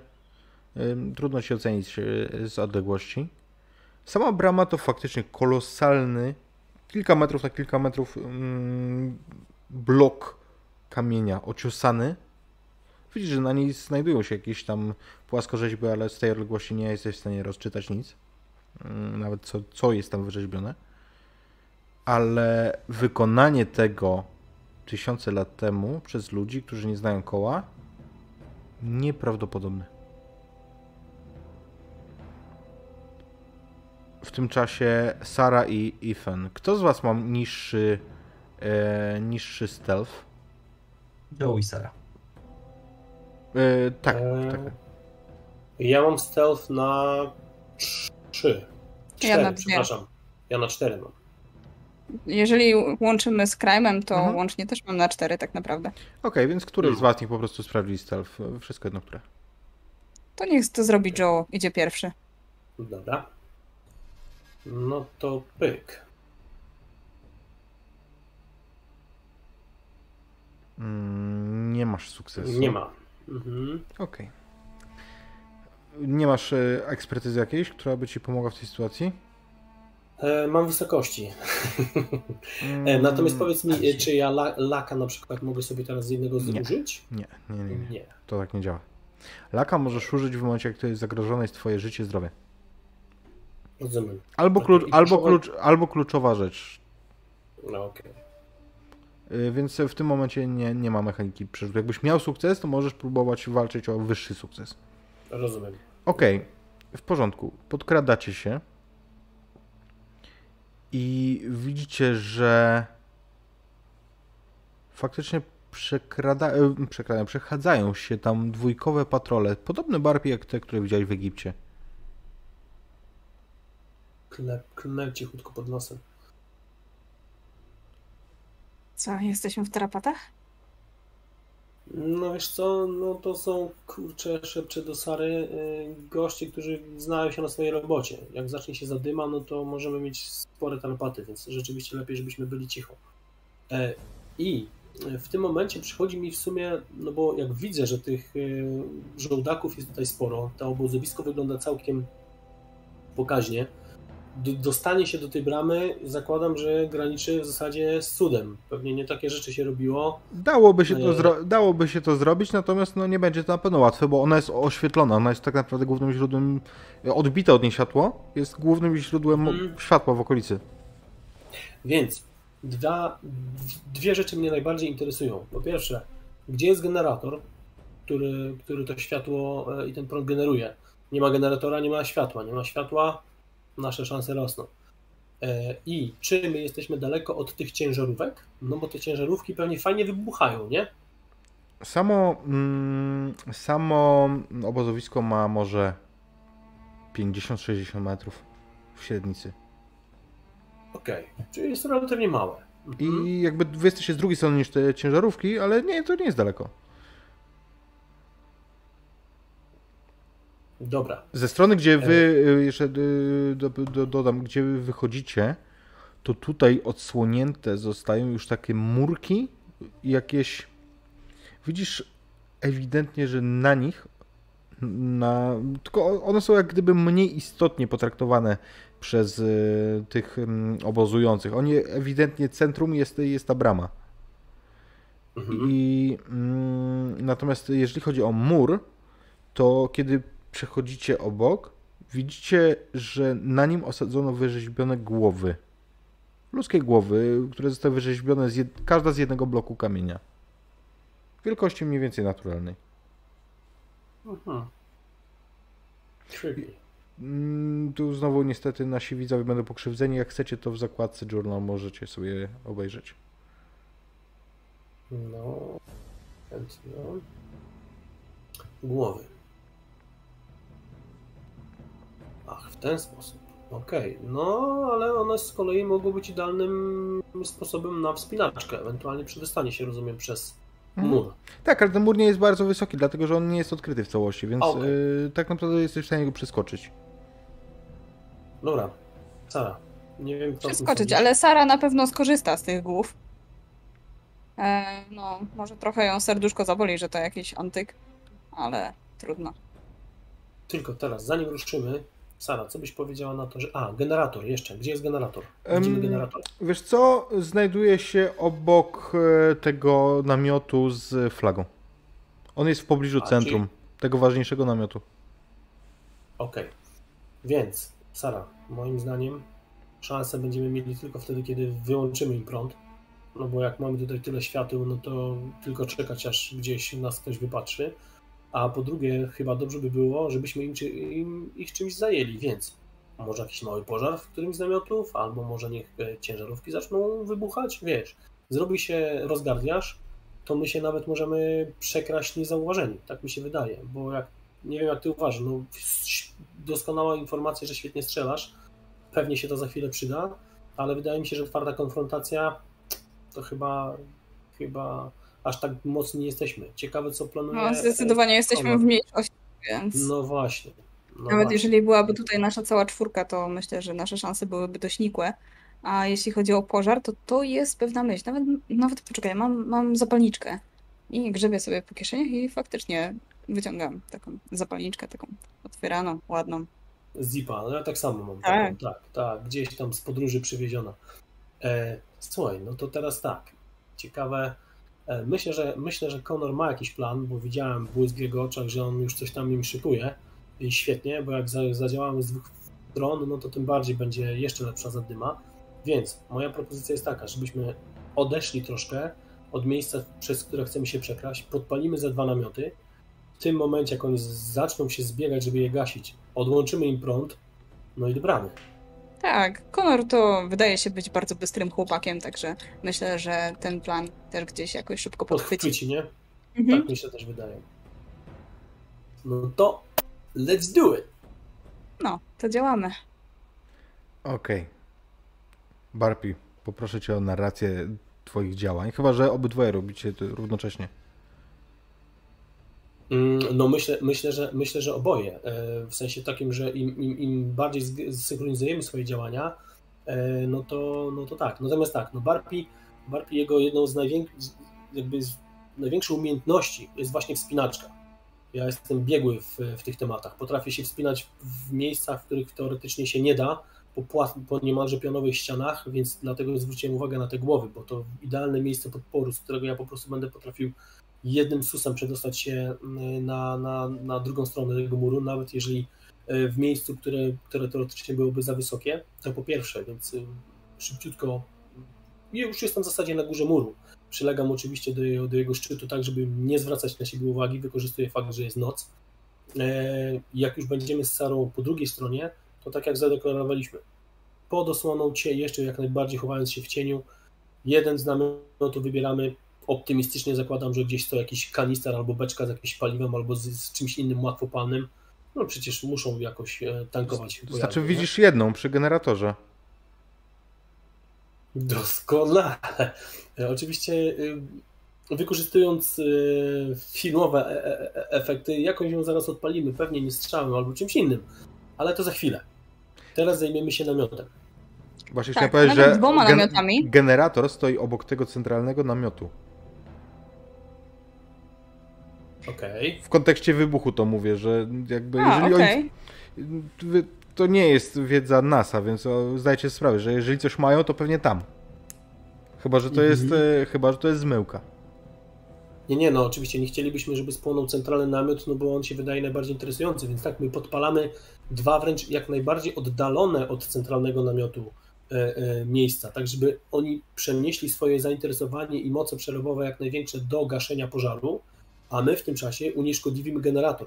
Może na przykład tę beczkę z generatora da się przewrócić i puścić w ich stronę i w międzyczasie ją jakoś zdetonować. No przecież na 100% mam w plecaku jakiś, jakąś laskę albo dwie dynamitu. No przecież kto by się wybierał do Boliwii bez dynamitu? Wiadomo, że ją mam, nie? To jest tak oczywiste, że w sumie tego nie, nie zaznaczałem na początku, ale to jest absolutnie jakby to wynika samo z siebie, nie? Że noszę ze sobą dynamit. Więc, więc ten dynamit po prostu pewnie za chwilę przyczepimy, odpalimy, ale to za chwilę. Najpierw zajmiemy się starą namiotami. Okej. Okay. Sara, jednak rzuć sobie też na stealth e, w takim razie, jak się rozdzielacie.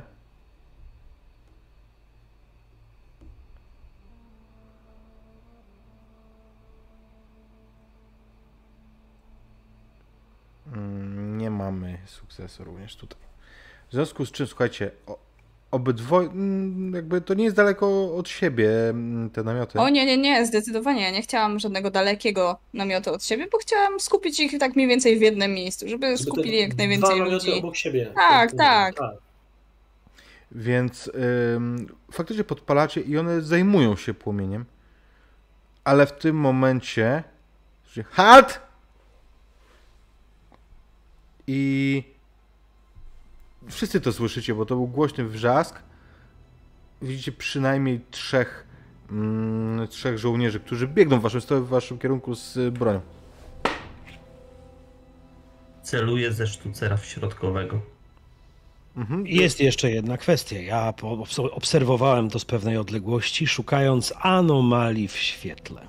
Bo jeżeli ktoś się wolno porusza, to to widać, a jeżeli ktoś się skrada, i tym bardziej płomyk, który powstał już gdzieś daleko, już wiedziałem, że to na pewno pomysł Sary i Joe. I dokładnie w tym samym momencie, zanim, znaczy właściwie równocześnie z pierwszym halt niemieckim, e, kamyki, które były w mojej torbie, zaczęły uderzać prosto w najbliższe namioty, e, które, które były po mojej stronie skał. Jednocześnie też, przylegając ściśle do skał, Konor zaczął wołać.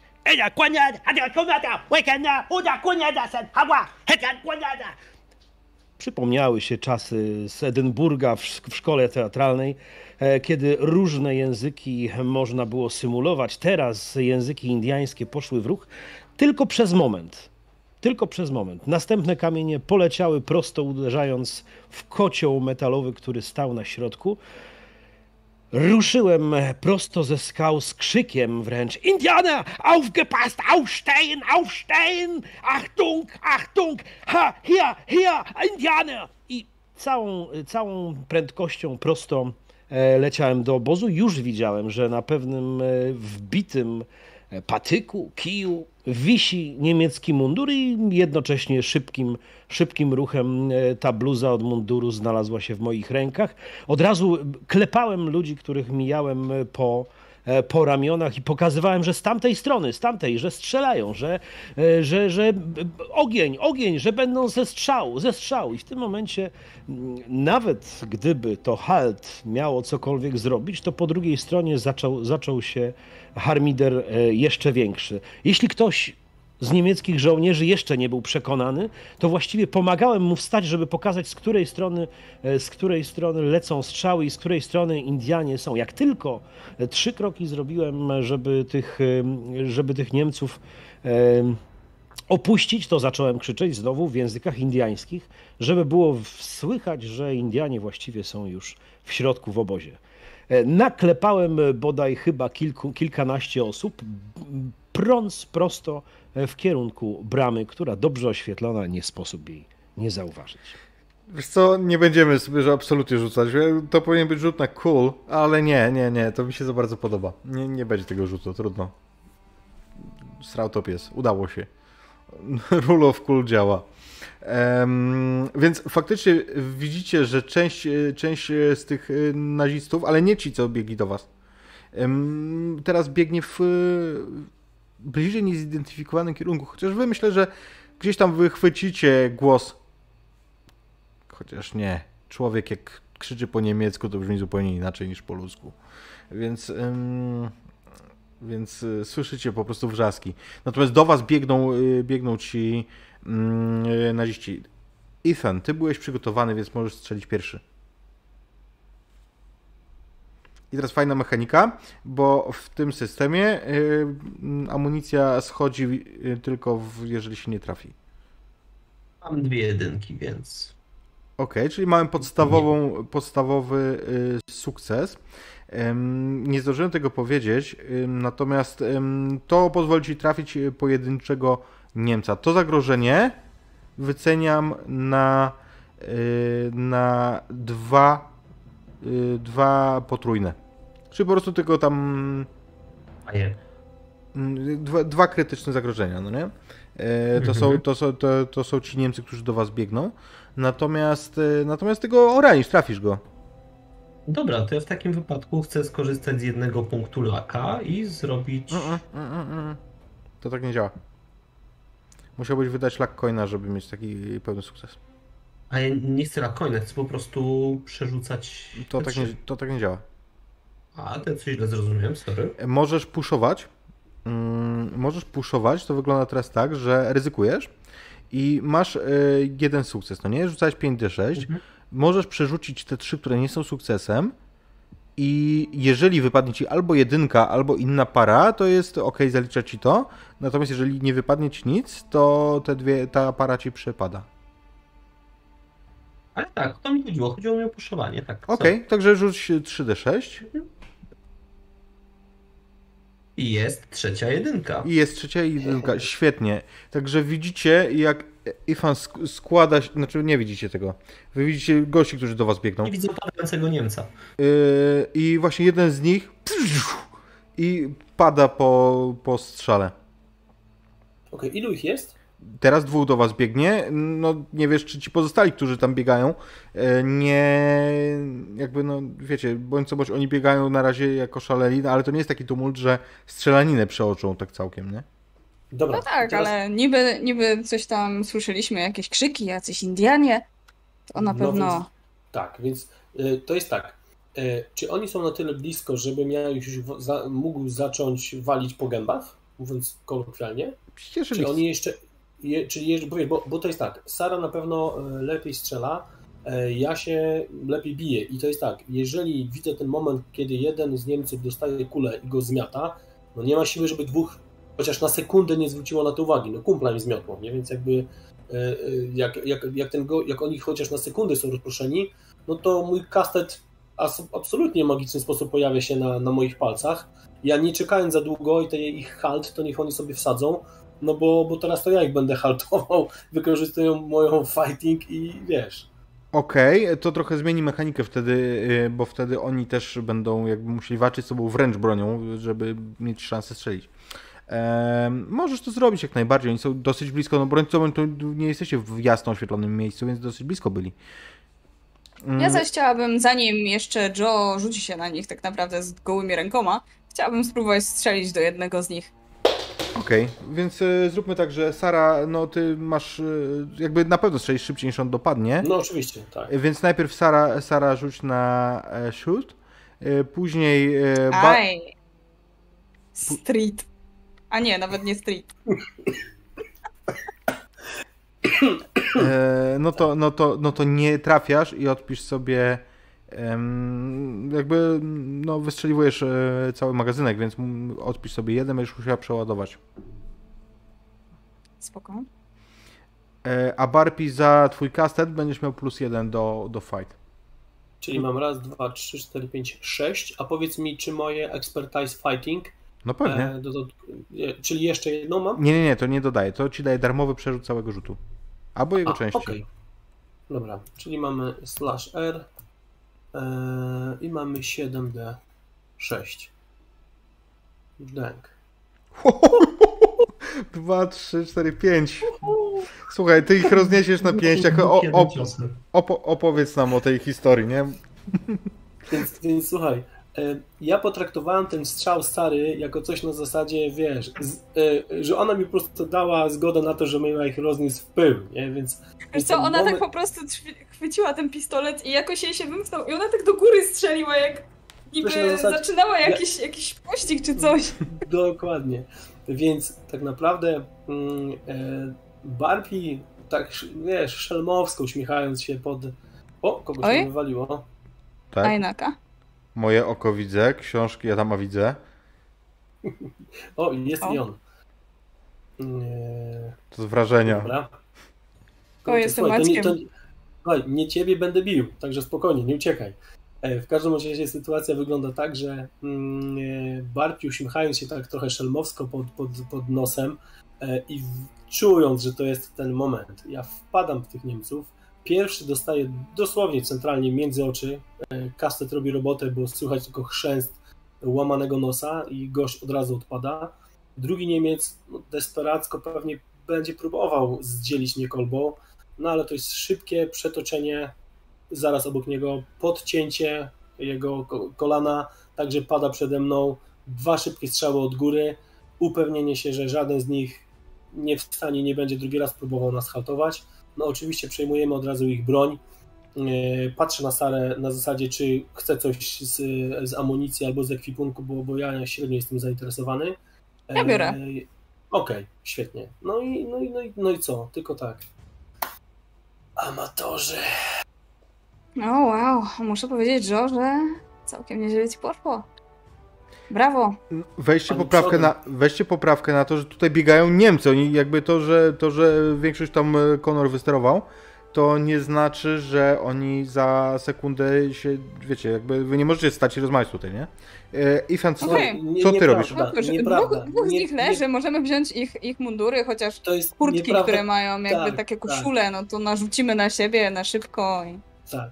Poza tym to jest nieprawda, co mówisz. Czas na chwilę się zatrzymał, a my celebrujemy moment skasowania to dokładnie takie jest, gdzieś tam fajerwerki w tle. Tak, wiesz, wiesz te, te kule tak to wszystko zwalnia, a ja ich tam ładuję. Za, za ten rzut z pięcioma szóstkami się zgodzę. No widzisz. Słuchaj, w każdym razie my już e, przebrani za, za, za tychże e, nazistów, tak żeby rzeczywiście zmieszać się, e, wmieszać się w tłum. Na pewno spodnie nam pomagają, no bo oboje mamy raczej takie wojskowe, nie będziemy ich już z gaci, do gaci bo nie ma na to czasu, ale te, te górne, górne wierzchnie.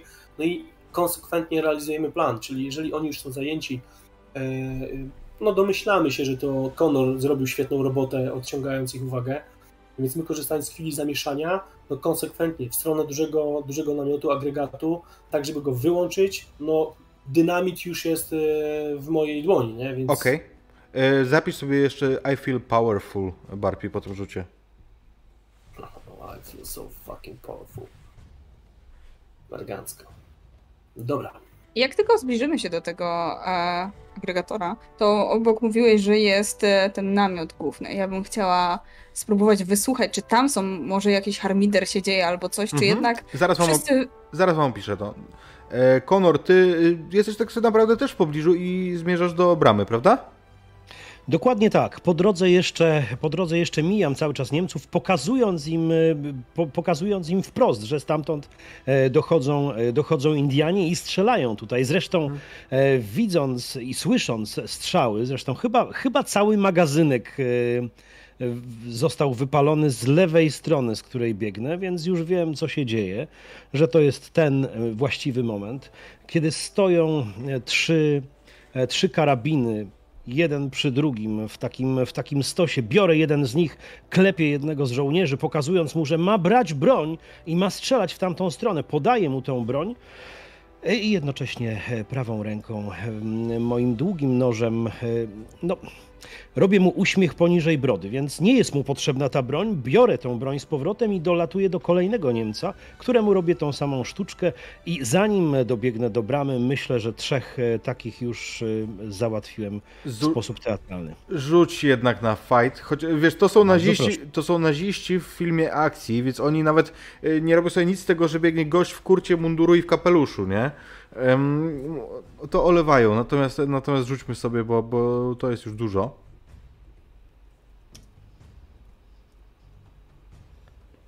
Na fight powiadasz. Proszę bardzo. Nie mam pytań. Krytyczny No przecież mówię, jak było. tak, tak było, właśnie jak powiedziałeś. Um, i, i, I fan co z tobą? Jakby ty zdjąłeś tego gościa, a później widziałeś jak Barpi rozniósł na pięściach dwóch kolejnych. Jeżeli coś mówisz, to cię nie słyszymy. Stalkuję po prostu teren, na ile jest sytuacja, żeby ktoś im zagrażał tutaj w okolicy, ktoś biegł w stronę jest pełno nazistów w sobie, no, nie? Wokół. Słuchaj, oni... Bieg... Niewielu biegnie w waszą stronę z tego, co zauważyłem. Nie, nikt nie biegnie w ich stronę. Oni jakby tam, wiesz, to, to, tak jakby wsadził kij w mrowisko, nie? I oni biegają we wszystkie strony, są przerażeni, strzelają. Ty wyraźnie słyszysz, e, Konor, jak któryś, któryś e, mówi do drugiego widziałem, widziałem, mają łuki, łuki mają i strzelają. Oni już widzieli tych Indian niektórzy, nie? Konor. I... Jeszcze tam gdzieś w tle się pali. Mhm. Conor, y, Conor i Sara i Barpi, wy zobaczycie. Bo z tego namiotu, do którego zmierzacie z różnych stron, znaczy Conor, ty nie zmierzasz tam, ale jesteś, no to jest przy tym samym placu, na którym jest ta brama. wychodzi mężczyzna, który trzyma coś pod, pod pachą i Barpi tego poznajesz. To Kiss. Kiss. O, cudownie. To, słuchaj, wiesz, wiesz co? To jest tak.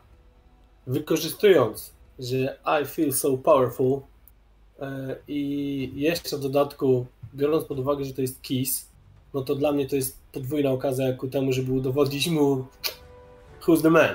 Więc zanim on się w ogóle zorientuje, co jest grane, e, wykorzystując ten moment, że, że czuję się rzeczywiście dobrze rozgrzany, nawet nie czekam, tylko po prostu walę go w, w łeb, tak żeby to zawiniątko, które ma pod pachą e, najzwyczajniej w świecie przejąć. Wiem, że to jest nie, absolutnie niemożliwe, żeby kto inny miał coś wartościowego. Jeżeli ktoś może mieć coś tutaj istotnego w tym obozie, no to właśnie ten e, człowiek. Więc Sara, przepraszam, że nawet nie, nie zaczekałem, ale po prostu to było silniejsze ode mnie. Okay. I, bez, bez długiego zastanowienia.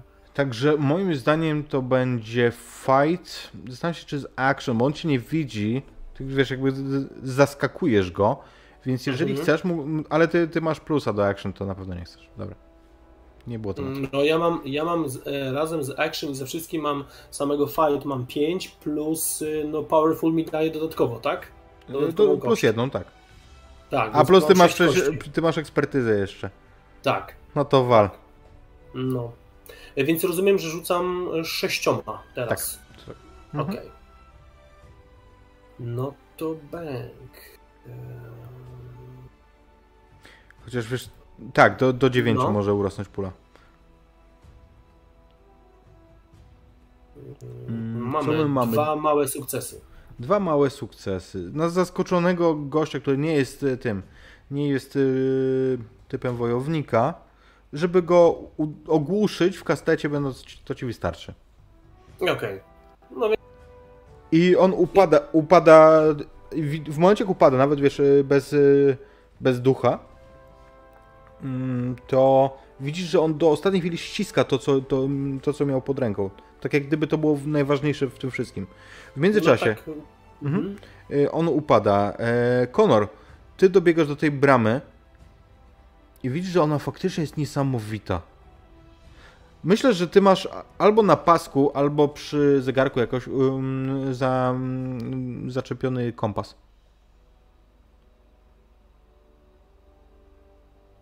Każdym razie jak, jakoś tak, że on jest na wierzchu, że no, tak, tak się akurat złożyło w tej scenie. Absolutnie w kieszonce, tak jest. Mm, I, I słuchaj, ty widzisz, że igła kompasu w momencie jak zbliżasz się jest... kręci się jako szalała. Natomiast w tym oświetlonym miejscu, nieco poniżej boga Wirakoczy, na, na fryzie tej bramy, widzisz, że coś zostało ewidentnie wyłupane. Jest po prostu, wiesz, widać, że to jest świeżo, czego, czegoś brakuje. Jest tu wyrwa.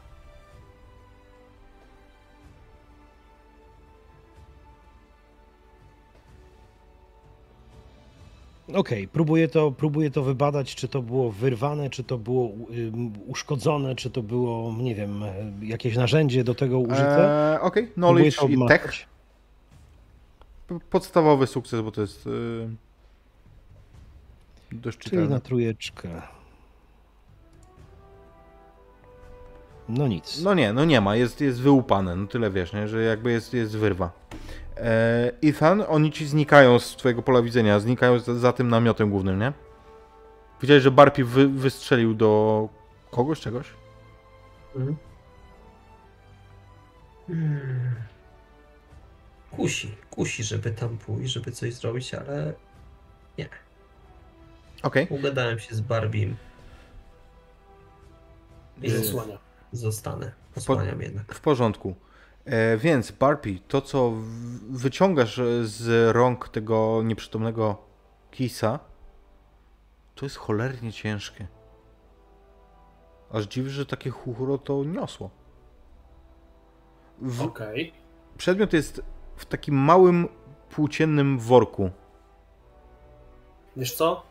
nie, przepraszam, że ci przerwę, nie jakby na delektowanie się chwilą i zwycięstwem nad Kisem przyjdzie pora. E, tu działają odruchy.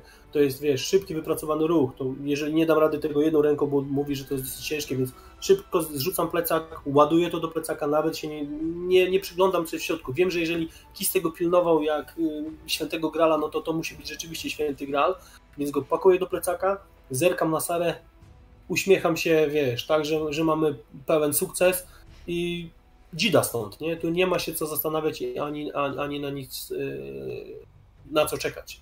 A ja powiem nie, Sara, Sara w momencie, kiedy już ten facet leżał, e, szybko jeszcze zerknęła, co jest w namiocie, bo fakt, może to jest święty gral, ale może jeszcze coś tam jest innego, co by się nadawało, jakieś notatki, cokolwiek. Tam jest masa papierzysk.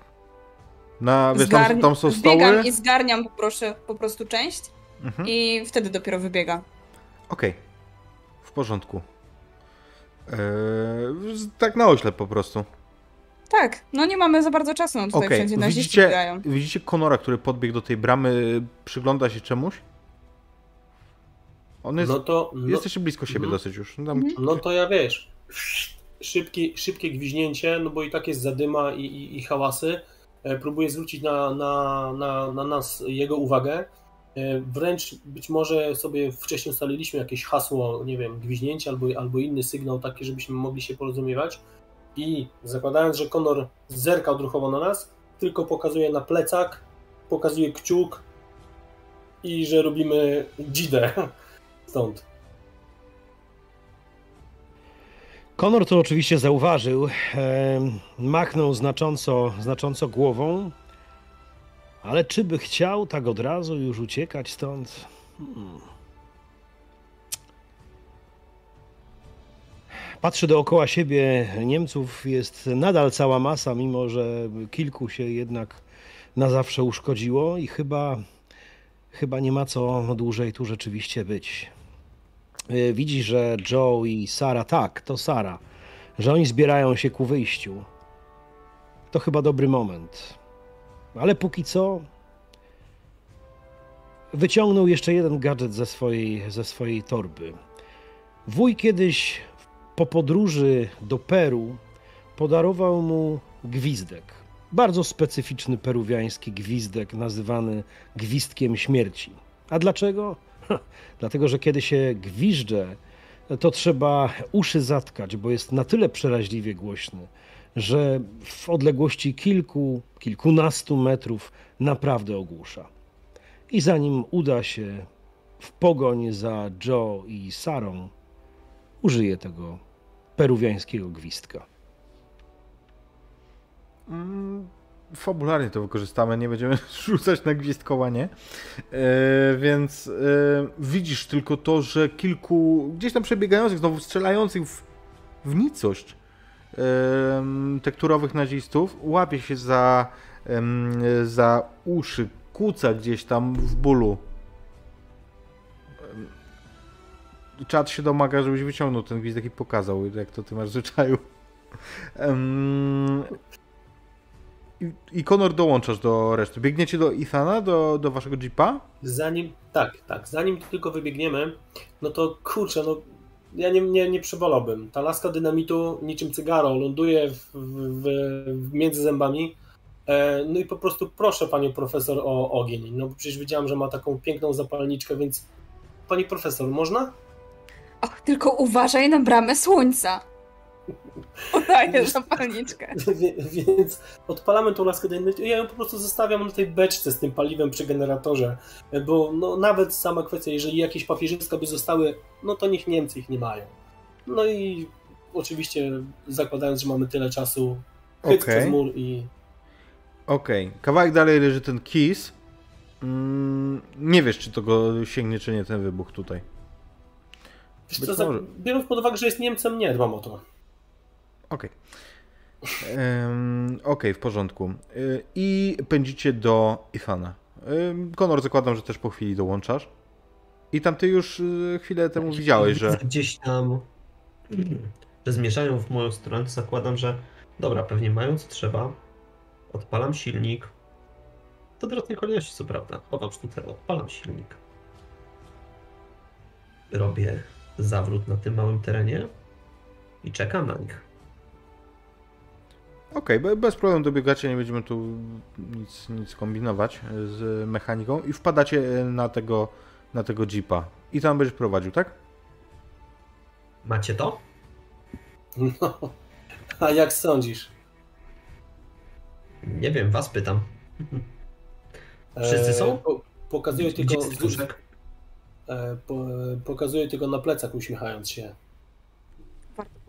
Obejrzeć, ale może odjedźmy stąd kawałek. Poczekajmy na Tak. Konora. Jasne. E, pytanie, pytanie jeszcze szybkie e, do, do Itana. Jeśli chodzi o prowadzenie e, auta, bo może się przydać, jeżeli się by wdało jakiś pościg. Dobrze prowadzisz? Przeciętnie. Bo ja prowadzę na maksa, więc może się zamienimy. Proszę cię bardzo. Dobra, w razie czego ty będziesz miał wolne ręce, żeby do nich strzelać. Więc ja siadam za fajerę. Poczekaj, poczekam. Sprzęgło. Rzucam na luz i dopiero się przesiadamy. Dobra, okej. Więc szybko, szybka wymiana za, za kółkiem. No i wtedy Mhm. pedał w podłogę i ruszamy. Okej, Ja się ruszacie. jeszcze rozglądam, czy pan starszy faktycznie do nas dołączył? Tak, tak, Jest. tak, oczywiście. Nie chciałbym go tu zostawić. I kiedy ruszacie, to po chwili już, zakładam, że kierujecie się tak jak y, macie powiedziane do, do drugiej części, że tak powiem, misji. Po, po chwili zauważacie, że nie jest tak łatwo. Za wami pojawiają się światła. Ktoś was ściga. Widzicie światła dwóch samochodów. Poproszę cię, Barpi, o rzut na Światła. drive. Drive. Okej, no dobrze. E, Czy moje Powerful, e, I Feel Powerful nadal działa, czy już muszę je odhaczyć, bo mamy nową Eee, scenę? Jak to Działa, działa, działa. To działa do odpoczynku. Czyli raz, dwa, trzy, Al- cztery, pięć, czyli mam sześć szóstek. okej. Albo, albo aż dostaniesz ten, albo aż dostaniesz tyle negatywnych uczuć, że ci po prostu to zepchną, nie? Że się zneguje. Mhm, okej. No pięknie. Mamy krytyczny sukces. Świetnie. E, więc e, bez problemu będziesz jechał, pomimo, że tam momentami wypadają ci jakieś spłoszone zwierzęta, bo ty jedziesz teraz, wiesz, nie po drodze, a tak na przełaj. Mhm. No i jedziesz e, bardzo szybko, ale te ciężarówki mimo wszystko zbliżają się. I ci, którzy są na pace, widzicie, że tam te, te plandeki odkrywają się i w nich jakby nad nimi pojawiają się sylwetki strzelców. A pozwól mi strzelić. W końcu siedzimy na tylnym siedzeniu, więc y, bez żadnego problemu jestem w stanie ostrzeliwać. Przede wszystkim oni świecą światłami, a wy nie bardzo, znaczy, a nie inaczej. W tym układzie, gdzie wy jesteście z przodu, ty widzisz ich lepiej niż oni ciebie. Zdecydowanie tak. E, Więc tak, tak, wy będziecie pierwsi strzelać. Ja jeszcze tylko przez ramię rzucam, że w razie gdyby co, no to w plecaku mam jeszcze kilka lasek dynamitu, więc to wie? Może Zawsze się, przydadzą. mogą przydać, Joe. Tak. Ja sobie Przymierzam- też Mhm. szykuję się do strzału w razie co. Z drugiej strony, co prawda, bo siedzimy pewnie obok siebie znowu, więc e, wypatruję z drugiego okna. Okej, ja Są w- na- wyce- na wyceniam tak samo każdą ciężarówkę jako, jako krytyczne zagrożenie. Jeszcze tylko Maćku przypomnij, bo ostatnio nie wzięłam tego pod uwagę, czy ekspertyza daje dodatkową kość? Nie, I- nie daje, nie, tylko przerzut. Okej, okej. Czyli jak, jakbyś nie trafił. A, właśnie, jak nie trafiłaś, to mogłaś przerzucić. Okej, a sam pistolet nic nie daje, co nie? Plus jeden, bo masz. y, A, okej. On służy do strzelania, więc. Dobra. Ale to Oni może najpierw Konor. On myślę. Jeszcze szybciej. raz. Oni są w zasięgu pistoletu? Oni się zbliżają, tak, tak, tak, możecie się już strzelać. Pamiętaj, że ja gramy. bardzo chętnie. Pa, pamiętaj, że gramy w filmie akcji z lat 80., 90. Oczywiście, że wszystko jest w zasięgu. Słuchaj, ja. Dobrze, to, je, to jeszcze tak. No, miałem krytyczny sukces, jeśli chodzi o mój drive. Więc Mhm. chciałbym zrobić to tak, że trochę kluczę tym jeepem, bądź co bądź on jest bardziej zwrotny, myślę, niż, niż samochód ciężarowy. I chciałbym zrobić to w ten sposób, żeby moi współtowarzysze strzelający, a nuż im w jakiś sposób to ułatwię, y, ustawiam auto w ten sposób, żeby oni musieli, wiesz, odbijać co chwila, więc co by nie było, no ci naziści mają większy problem i są bardziej podatni moim zdaniem przynajmniej na ataki, no bo jednak gdzieś ten sukces chciałbym przekuć na to, żeby e, strzelcom z mojej ekipy ułatwić trafienie. Namówiłeś mnie, więc oni będą strzelać z disadvantage'em do was. Doskonale. Co, rzućmy? No to cóż, zapieram się, zapieram się tak, żeby mieć lepsze uderzenie i cóż, i strzelam.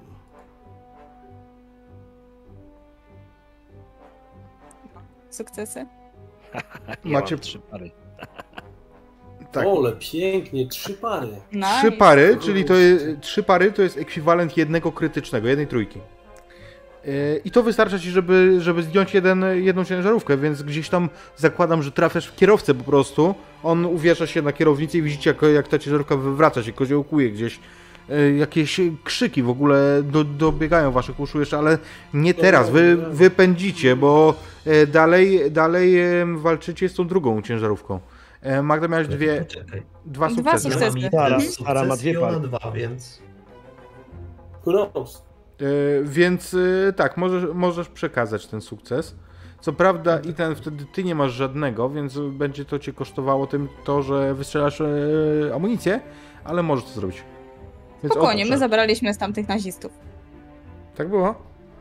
Tak było. I akurat pasowała do waszej broni. Doskonale pasowała, to jest dokładnie ta sama broń. Dziwię się, że No, jesteś zdziwiony. Nie wiem od kiedy wychodzicie z niemiecką bronią. Dobra. E, nie, tak, ja by, chodzę z niemiecką, tak było.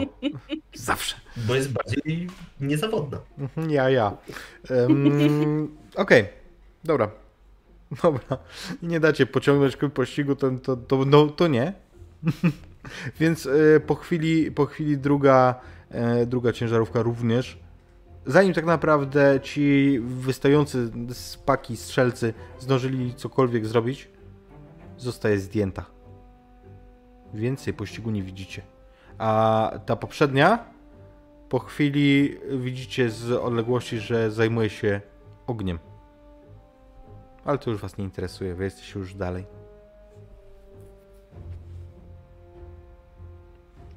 I co? Potrzebuję przerwę, czy nie? Może chwileczkę.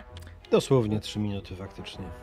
Także, także moi drodzy, magazynków. słyszy, słyszymy się po chwili przerwy. Tak, Dajcie- przeładowujemy na, na, na, studzenie, na studzenie luf rewolwerów, tak. Dajcie znać, jest. jak wam się podoba ten system, bo mnie się strasznie podoba. Czaty, czekam na waszą opinię.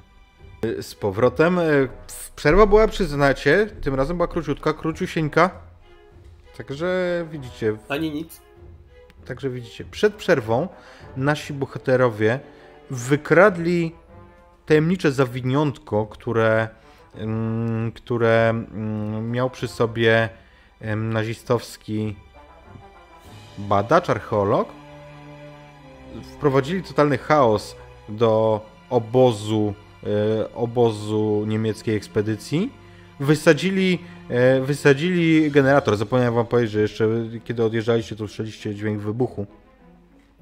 I roznieśli w pył dwie ścigające ich e, pełne nazistów ciężarówki.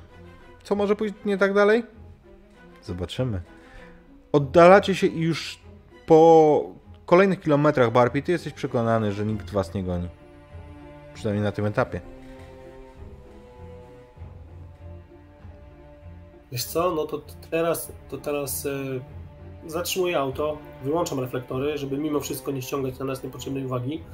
E, no i cóż, e, Saro, Otwórzmy e, to. Honorze, czyń, czyńcie honory, bo myślę, że chyba to wy najwięcej będziecie w stanie wyczytać z tego, co tam e, jest. A my z Itanem co? Itan? Piweczko, nie? Na rozluźnienie. No co, no, jak to piweczko? Piweczko za chwilę, no najpierw zobaczcie, co tam wykradliśmy. Nie no, Czy wykradliśmy? nie no, Uratowaliśmy, przepraszam.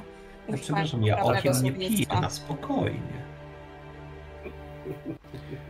To co? Więc tak, więc brzdęk, Tak, wycią wycią wyciągasz to, co jest e, wewnątrz. Rozumiem, że tam na pakę jeepa po prostu, gdzieś tam na podłogę tą metalową. I słuchaj, to jest cholernie ciężkie. Z, z wierzchu pod rękoma czujesz kamień.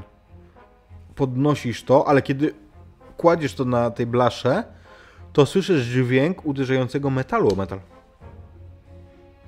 To jest to, co widzisz, co położyłeś, to jest bryła kamienia. Konor, ty od razu kojarzysz ją z tym, co zostało tam odłupane.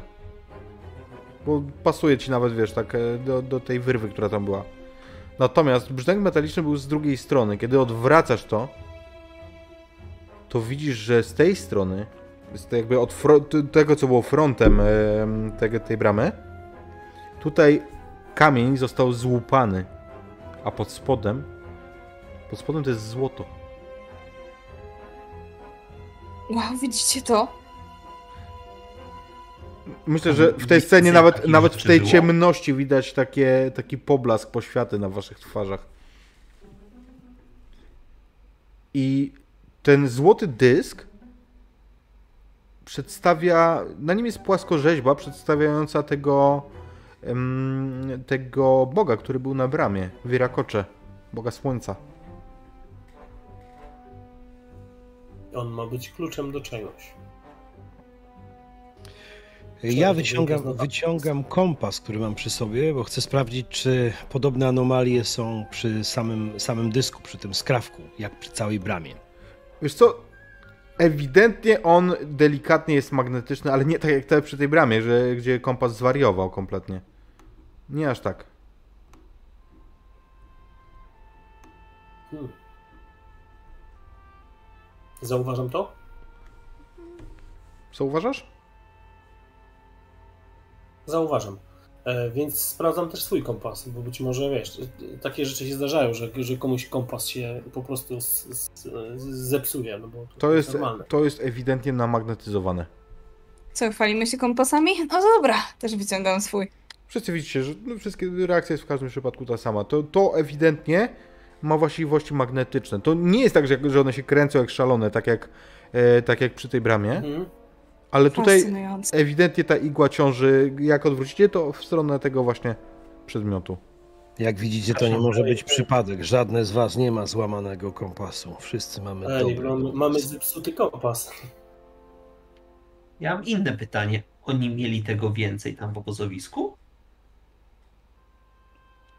Jak dobrze kojarzę, to to jest fragment tej bramy słońca, o której wam wcześniej mówiłam, więc tak, mieli Dok- całkiem spory fragment tego. Dokładnie cały. tak. Ja nawet widziałem, z którego miejsca to zostało odłupane. Naprawdę? Naprawdę. Czyli tam była cała ta brama, to oświetlone coś. Dokładnie to oświetlone coś. I to jest ze złota. Teraz to widzimy. E, I tam, wrócimy tu, ale nie tej nocy. Go szturcham. Spokojnie, spokojnie, spokojnie. Na wszystko Eee. przyjdzie czas.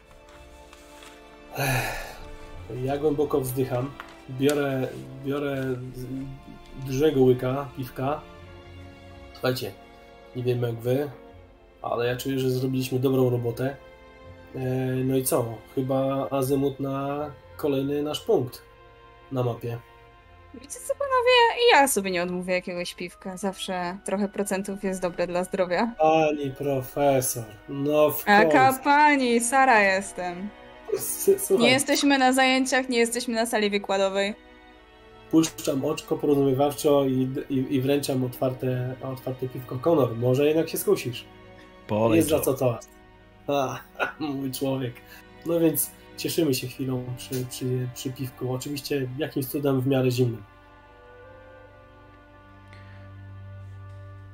Stokość robi swoje. Jeżeli chodzi o azymut, to wy generalnie wyjechaliście na azymut w tym kierunku, który was interesował, więc po prawej ręce macie cały czas wody kolosalnego jeziora. Mhm. Wyjeżdżacie stopni- bo roz- rozumiem, że ruszacie dalej, czy, czy co? Tak, tak. Więc wyjeżdżacie stopniowo coraz wyżej. A po waszej prawej widzicie szczyt, wybitny szczyt wulkanu albo góry. Tutaj wiecie, że w, jeżeli na tej wysokości w Andach coś jest wybitne, to to będzie wulkan.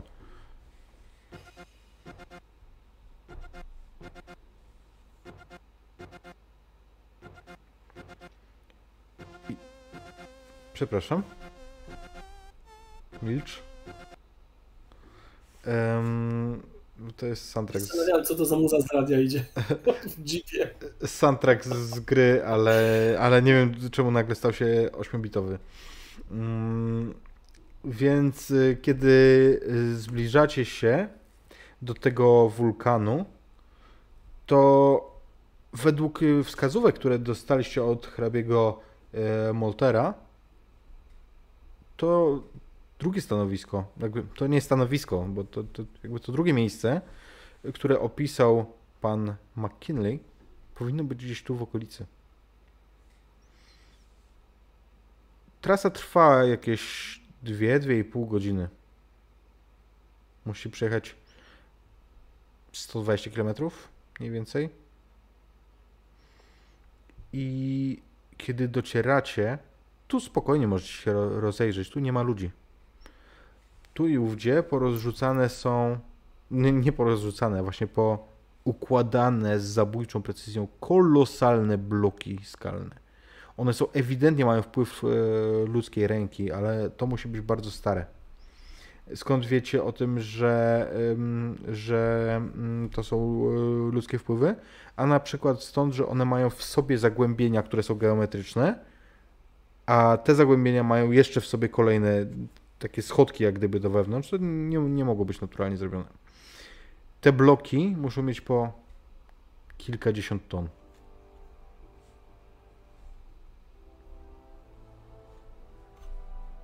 Imponujące.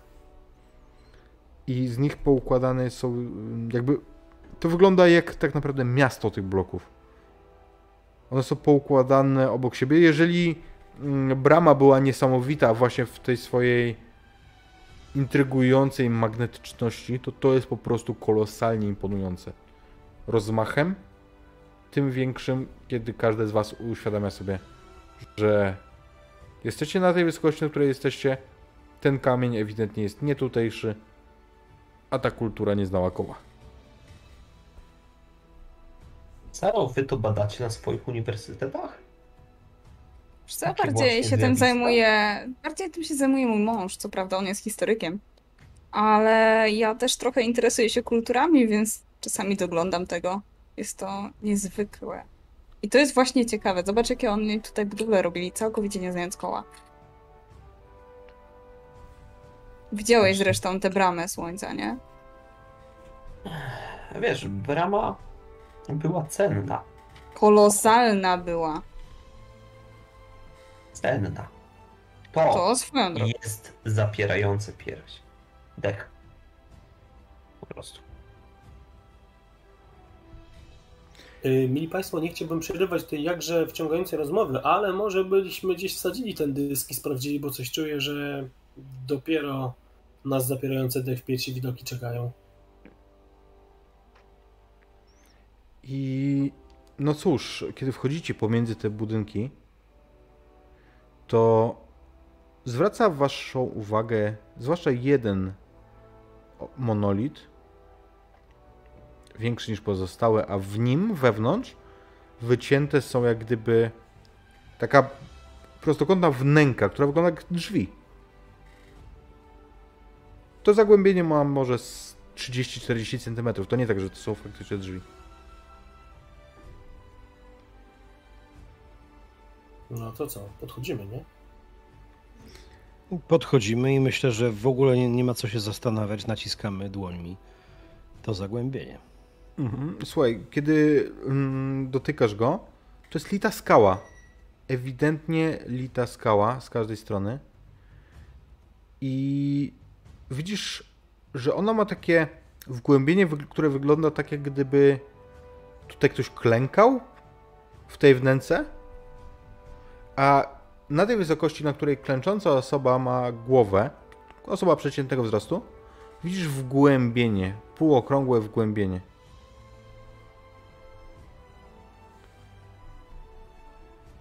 Saro, Co to może być? czyli honory. No jak co, mamy dysk. No to w takim razie czynię honory. Biorę dysk i wkładam go w miejsce, w które mógł pasować. Klęcząc, tak jak są tam te miejsca do tego. I Drążącymi rękoma w zasadzie lekko to podnoszę. To jest ciężkie zapewne też zdeczka, nie? to ma ze 20, Więc- waży ze 20 kg. Ach, No cóż, no to raz, dwa i trzy. I to jest tak, że kiedy przykładasz do tego wyżłobienia, które wygląda jak naturalne, y, ten dysk, to on wpasowuje się tam jak gdyby y, jakiś mechanizm działał. To jest takie aż kliknięcie, wszyscy. Ktrz. I słyszycie dźwięk masy kamienia, trącej o masę kamienia, jakiejś jakiejś e, maszynerii, jakiejś jakichś em, trących o siebie bloków i stopniowo przed wami w tej litej skale, Konor, ty jesteś przekonany, że to jest lita skała. Jeden z bloków odsuwa się powoli,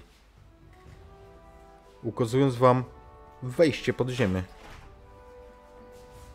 Jest to zupełnie ciemno. Jest i ono. Ha, ja, po, ja biorąc oczywiście głębokiego ły- łyka wcześniej otwartego piwa, jak już widziałem, że Sara się szykuje, tylko tak.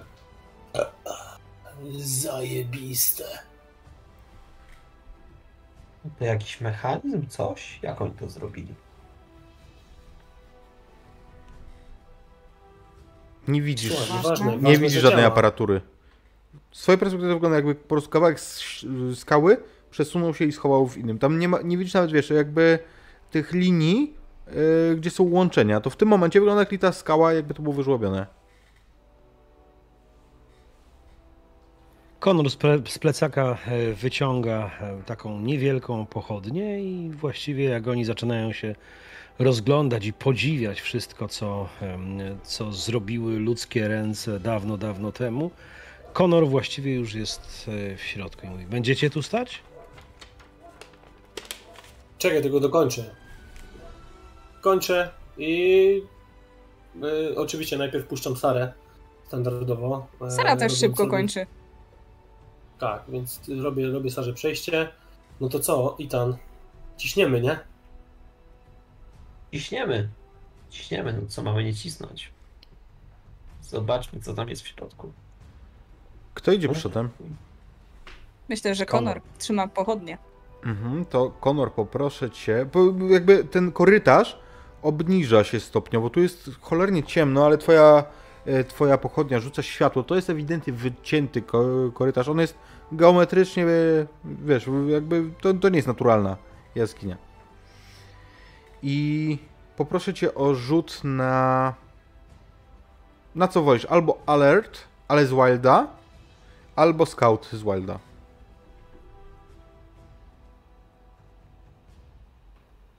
No myślę, że sobie zrobimy... Interesują mnie, e, krytyczny su- sukces mnie in- interesuje. Tak, tak, tak, tak. No wszystko jedno, ja zrobię skauta z Wilda, mam cztery, więc...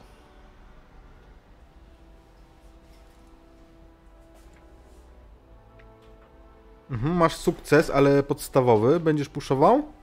Oczywiście. Okej.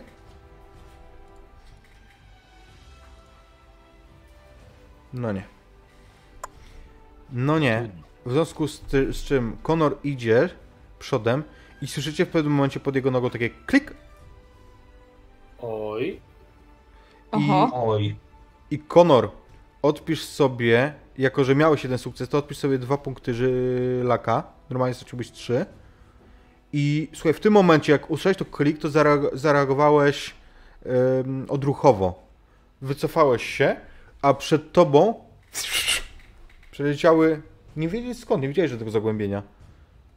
Strzałki. Odbiły się od ściany i spadły na na podłogę tej komnaty. No świetnie, czyli bawimy się teraz jeszcze w pułapki. Damn it. Dobra, ja szybciutko zawracam, bo już miałem ochotę rzucić pustą butelką, żeby sprawdzić, czy kolejnej pułapki nie ma, ale jednak y, trzeba by poszanować takie miejsce i zachować jednak chociaż troszkę przyzwoitości. Więc wychodzę na zewnątrz i do kieszeni bojówek. Po prostu pcham e, takich, wiesz, większych, większych kamieni, takich, które rzeczywiście mogłyby po, po naciśnięciu gdzieś czy po upadku wywołać ewentualnie pułapkę, więc bojówki wypchane kamlotkami, wracam z powrotem i co? Chyba będziemy musieli Konor. Nic ci nie jest? Tak patrzę, czy, czy nie było tam jakiejś trucizny, sprawdzam, czy, czy z Konorem wszystko w porządku. No, absolutnie. Wszystko w należytym. Żadna z tych strzałek go nie Dobra. trafiła. Jakimś Super. cudem go minęły. Okej, dobra. Było blisko, cholera. Musimy uważać. Dopowiedzmy może, bo to jest fajny element urody tego systemu, że tutaj nie ma hapeków, tu nie dostaje się obrażeń. Tutaj się wykorzystuje swoje, znaczy można dostać, ale to są złe uczucia wtedy po prostu. E, Ale tutaj wykorzystuje się swoje szczęście, żeby ich nie dostać. Ten system schodzi... Powiedz, czy, Mhm. czy ja swoje złodziejskie umiejętności typu jakiś stealth albo cokolwiek takiego, jakieś skradanie się, takie rzeczy mogę wykorzystać w tym miejscu? Oczywiście. E, czy, czy na przykład właśnie dexterity albo, albo cokolwiek takiego Dexterity nie, de de dexterity to jakby to nie musi być tu zręczny, bo tutaj nic się nie, wiesz, nie wymaga twojej gibkości. Bardziej te e, umiejętności Mhm. takie złodziejskie, ja bym powiedział w twoim przypadku, że to jest rzut e, na tech, ale z Krajma. na tech, e, ale z Prima. Okej, czyli mamy cztery. Powerful już się nie czuje, prawda? To sobie odhaczam, bo to już jest e, nie ten. Dobra, okej.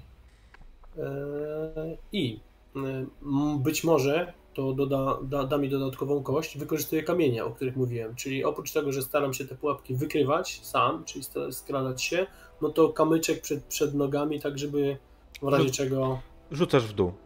Um, Okej. Dobra. Czyli mamy 5d6. No to myk. Mm, Znowu jeden sukces, mały. A nie, mam dwa małe sukcesy. Czy to Okej. coś nam daje? Tak, to wystarczy. E, słuchaj, widzisz wyraź, wyraźnie napotykasz po pierwsze, na co nadepnął Konor. E, że tam jest jakiegoś rodzaju zapadnia, która jest wspaniale zamaskowana. Ale po drugie, rzucasz te kamyki do przodu, one kulają się, wiesz, po, po tej pochyłej na, nawierzchni i słyszysz tych trz, trz, trz. Kawałek dalej, zaraz za, za zasięgiem latarni, y, latarni tej pochodni, światła, ewidentnie w coś uderza ten kamyk. W ścianę?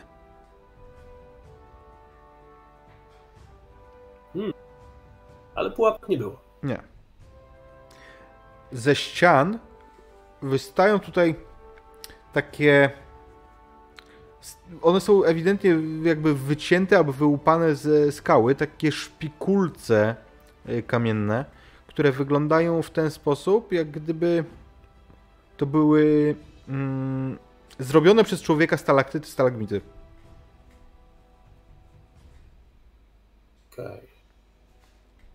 Czy możemy je zbadać? Skoro widać, że to są przez człowieka e, zrobione, no to myślę, że mogą być jakimiś e, przełącznikami i tą myślą trochę, trochę jak gdyby na głos myśląc, ale dzielę się ze współtowarzyszami. Mm, możemy.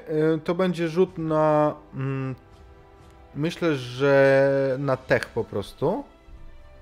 Ale też chciałbym, żebyś rzucił sobie na, na skauta. Tylko uważaj, żeby odskoczyć w razie co. A czy moja orientacja tutaj się przyda? Mm, Nie no, wiesz co, w RPG mogę, można grać z każdą orient... A, o tym mówisz. Ym, Tak, tak. Mówię, w ekspertyzie mam. mam Żarty takie głupie.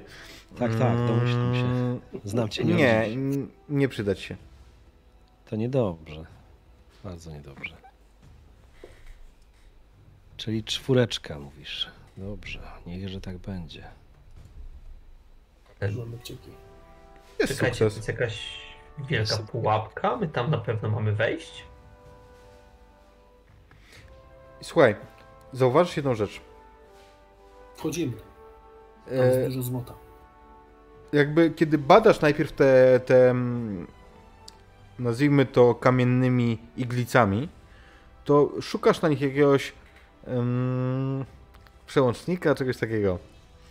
Ale nie znajdujesz go. Natomiast jest jedna rzecz, kiedy to oglądasz i świecisz sobie pochodnią, którą ty trzymasz, to zauważasz to. Kiedy trzymasz w pewnym momencie, zaglądając pod skrajną z tych, e, z tych iglic i zwracasz uwagę na tą ścianę, do której dochodzicie, że w jednym z tych punktów na ścianie cienie iglic krzyżują się.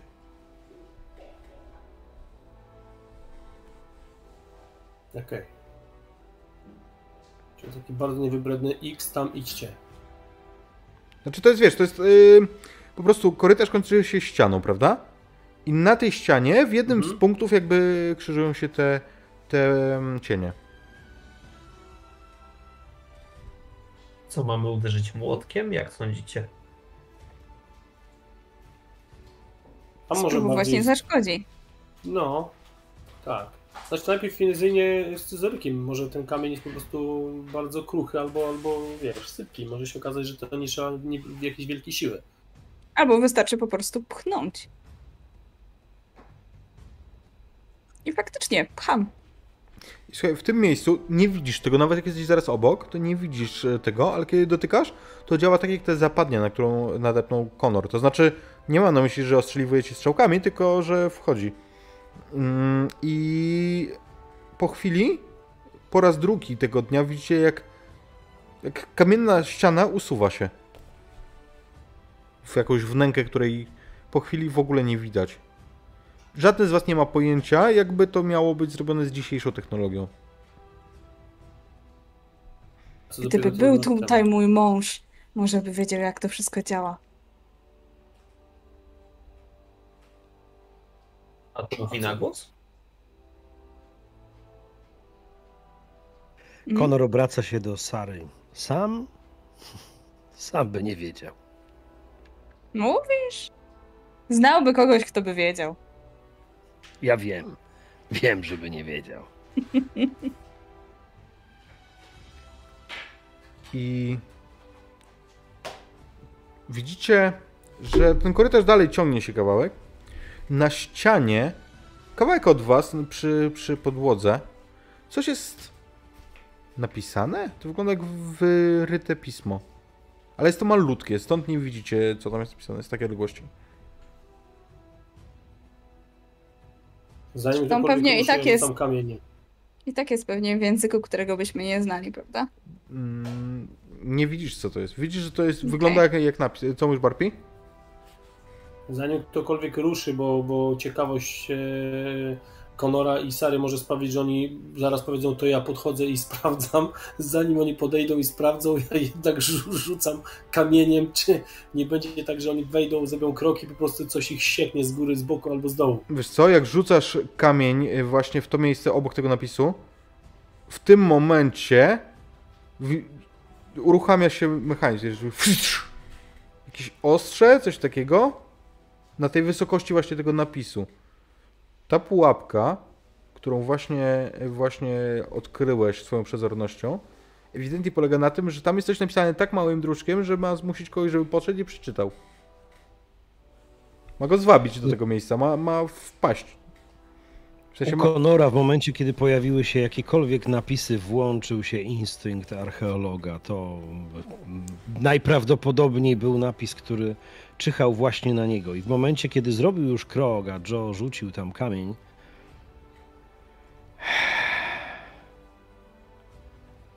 Jestem ci coś winny, Joe. Zrewanżujesz się? Cieszę się, że mogłem pomóc. O kurczę. Słuchajcie, musimy mieć oczy dookoła głowy. Zdecydowanie.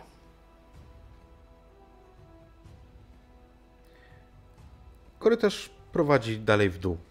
Musicie być już naprawdę pod ziemią tak solidnie. Kilkanaście, może kilkadziesiąt metrów. Okej. Okay. Eee, co, idziemy. Ja, ja pozwolę sobie dalej rzucać kamieniami, nie? Nawet zgarniam ten, żeby mi nie zabrakło, zgarniam ten, który uruchomił tę pułapkę wcześniej i już tutaj no, nie ma żartów. Tu widać, że każdy źle zrobiony krok może kosztować życie któregoś z nas, a tego byśmy nie chcieli, więc, więc nie. Rzucamy. I na... Okej, okay, sprawdzę jakby mm, w porządku, nie będziemy rzucać, bo, bo nie.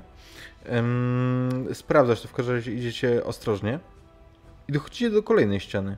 Tym razem wieńczą ją trzy główki, takie jakie widzieliście w Tiwanaku. Obok A, siebie. Jedna przy drugiej, tak jest. Czy one mają jakieś osobne wiem, twarze, zmienne miny? Wiesz co? Tak.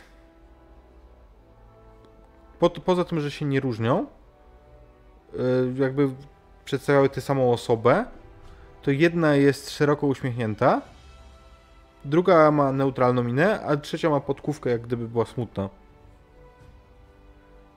Mnie zachęca ta uśmiechnięta, nie wiem jak was. No, ja się zawsze uśmiecham, więc mnie też.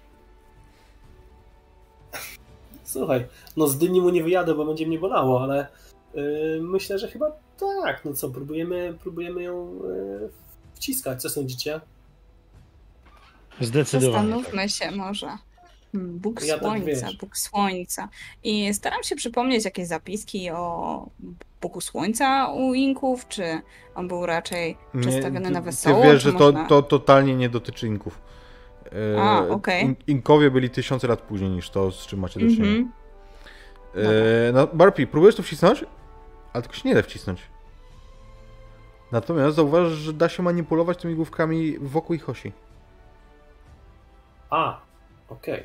To znaczy możesz e, obrócić e, tę twarz o 90 stopni, później o 180 i tak dalej. Mhm. Ale o 90 czy o 90? E, 90. Powodzenia, jeżeli słuchacie nas później na Spotify. Dobra, Ale tylko o no, 90 to- stopni da się obrócić? Nie, dalej idzie normalnie. O 180, okej. No to pierwsze co robię, to obracam y, tą smutną o 180. Jakby nie patrzeć, lepiej mieć dwie uśmiechnięte niż jedną smutną, jedną uśmiechniętą. Klik. Ale nie ma reakcji. Słyszysz e, ten jakby mechanizm wewnątrz, ale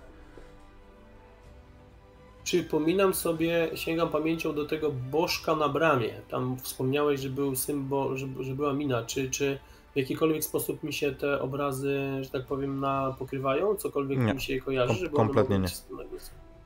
Nie. okej. No dobra, zanim zaczniemy na pałę obracać, ej, może w tym pokoju, w tej sali, gdzie, w której jesteśmy, są jakieś podpowiedzi. No, patrzę po ścianach, czy są jakieś rysunki, hieroglify, nie wiem, ryciny, mm, cokolwiek. No. wiesz co? Kiedy przyglądasz się, to mm, jakby na pierwszy rzut oka nie. Natomiast kiedy przyglądasz się tym ścianom, jakby czeszesz je, to orientujesz się, że tu jest coś na kształt tynku, co udaje ścianę? Taką kamienną? Okej. Więc od razu mówię reszcie ekipy, słuchajcie, no tutaj mamy z czymś pod, pod y, ścianą, jakby mamy jakby dwie ściany. Trzeba by zobaczyć, co jest pod spodem. A no już jest jakaś podpowiedź. Ryzykujemy, zbijamy to? Zbijmy. Jeśli ktoś nałożył drugą warstwę, to i tak nas interesuje ta pierwotna, czyż nie? Tak mi się też wydaje. I to trwa chwilę, no bo bądź co bądź ten cholera wie ile ten tynk ma lat, ale tu jest dość dobrze zachowany, tu jest sucho yy, pod ziemią. Ale odsłaniasz, odsłaniasz geometryczny kształt, który od razu ci rozświetla tę zagadkę, to jest oczy, więcej niż oczywiste. To wygląda jak elipsa, która jest przydzielona na pół, prostą kreską. W kontekście tych buziek dla was to jest oczywiste. Uśmiechniętą czupryną do środka, smutną czupryną do środka i tą po środku. Czekaj, czekaj, co? Uśmiechniętą czupryną do środka. Wtedy robić się nawias z lewej strony otwarty. Nie, no bo- Środkowo A, bo okej, bo ja- wiesz co, 90 stopni. Bo ty sobie z drugiej strony Nie. wyobraziłeś, że jest uśmiechnięta niż, niż, niż ja. A ja wam nie powiedziałem, jak- są po kolei, dlatego. Okej, Tak. Dlatego powiedziałem czupryną do środka. w porządku. E, i, fak. I faktycznie, faktycznie kolejna ściana, po raz kolejny widzicie działanie tego, e, tego mechanizmu. I dalej już, dalej już nie schodzi w dół ten korytarz. Jest to coś w rodzaju sali, gdzie widzicie po prawej i po lewej stronie kamienne naczynia, jak urny. I wszędzie jest pełno ym, pajęczyn.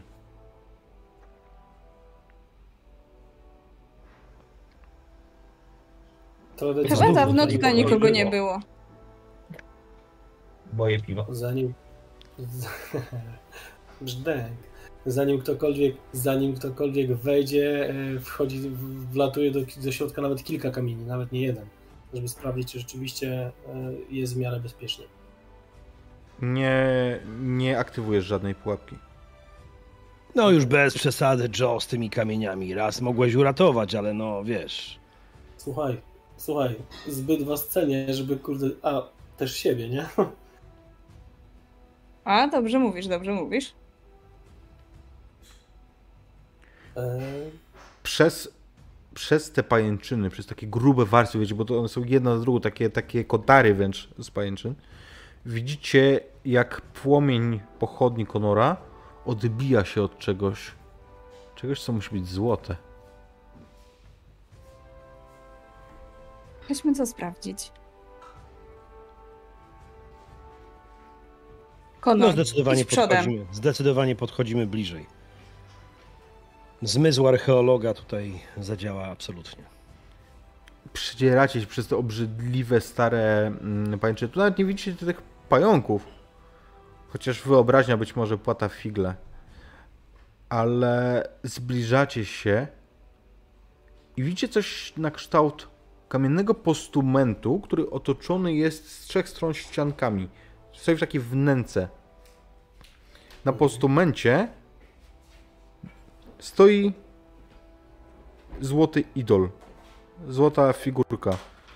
I wy doskonale rozpoznajecie, że to jest figurka przedstawiająca tą samą postać, która była na bramie i która mm, też była wyobrażona na innych tam e, figurach w e, Tiwanaku. Ja tak tylko rozdziewiam lekko buzię, po czym odwracam się w stronę Konora i mówię: Konor, ja myślę, że to, co tutaj odkryliśmy, to, co między innymi też ty odkryłeś, ma większe znaczenie niż to wszystko, co twój wuj odkrył. Tak mówisz. Zdecydowanie. Wiesz, ile to tysięcy lat może mieć? Słyszysz, jak Konor mocno odetchnął. Zbliżył dłoń do tego posążka, jakby go chciał dotknąć, ale w połowie się zawahał. Być może dlatego się zawahał, że jak zbliżyłeś się, to zobaczyłeś, że te ściany nie są gładkie. One są pokryte z płaskorzeźbą. Ona przedstawia to, tę postać, natomiast w otoczeniu, które... Kto z was był w Himalajach? ja byłem na 100%. No ja również też-. Był. No to rozpoznacie... Trochę stamtąd niósł. Rozpoznacie, że ta postać otoczona jest wyrzeźbionymi zarysami szczytów himalajskich ośmiotysięczników. Ale oddanymi w ten sposób, jak gdyby to robił jakiś, e, wiecie, topograf, a nie. i który tam był na miejscu, a nie, e, nie starożytny mieszkaniec innego kontynentu. To niemożliwe. Zupełnie niemożliwe. Właściwie tym. Co jest niemożliwe? koniuszku- Właściwie to. To mapa himalajskich szczytów. Jak to mapa Skąd himalajskich tu? szczytów? Gdzie Himalaje? Gdzie No Boliwia? właśnie, no właśnie. Dlatego tym bardziej jest to dziwne. Nie ma jakiegoś podobnego układu czy coś takiego? Nie. Kto raz tam no, był, wie, że. Mm, Tak. I ja widzę, że Joe kiwa głową. No właśnie, Sandman, Tak, widzisz zobacz, to. Stary. Tego się nie da pomylić Tak, z tak. niczym innym. Szok. Wypiję za to.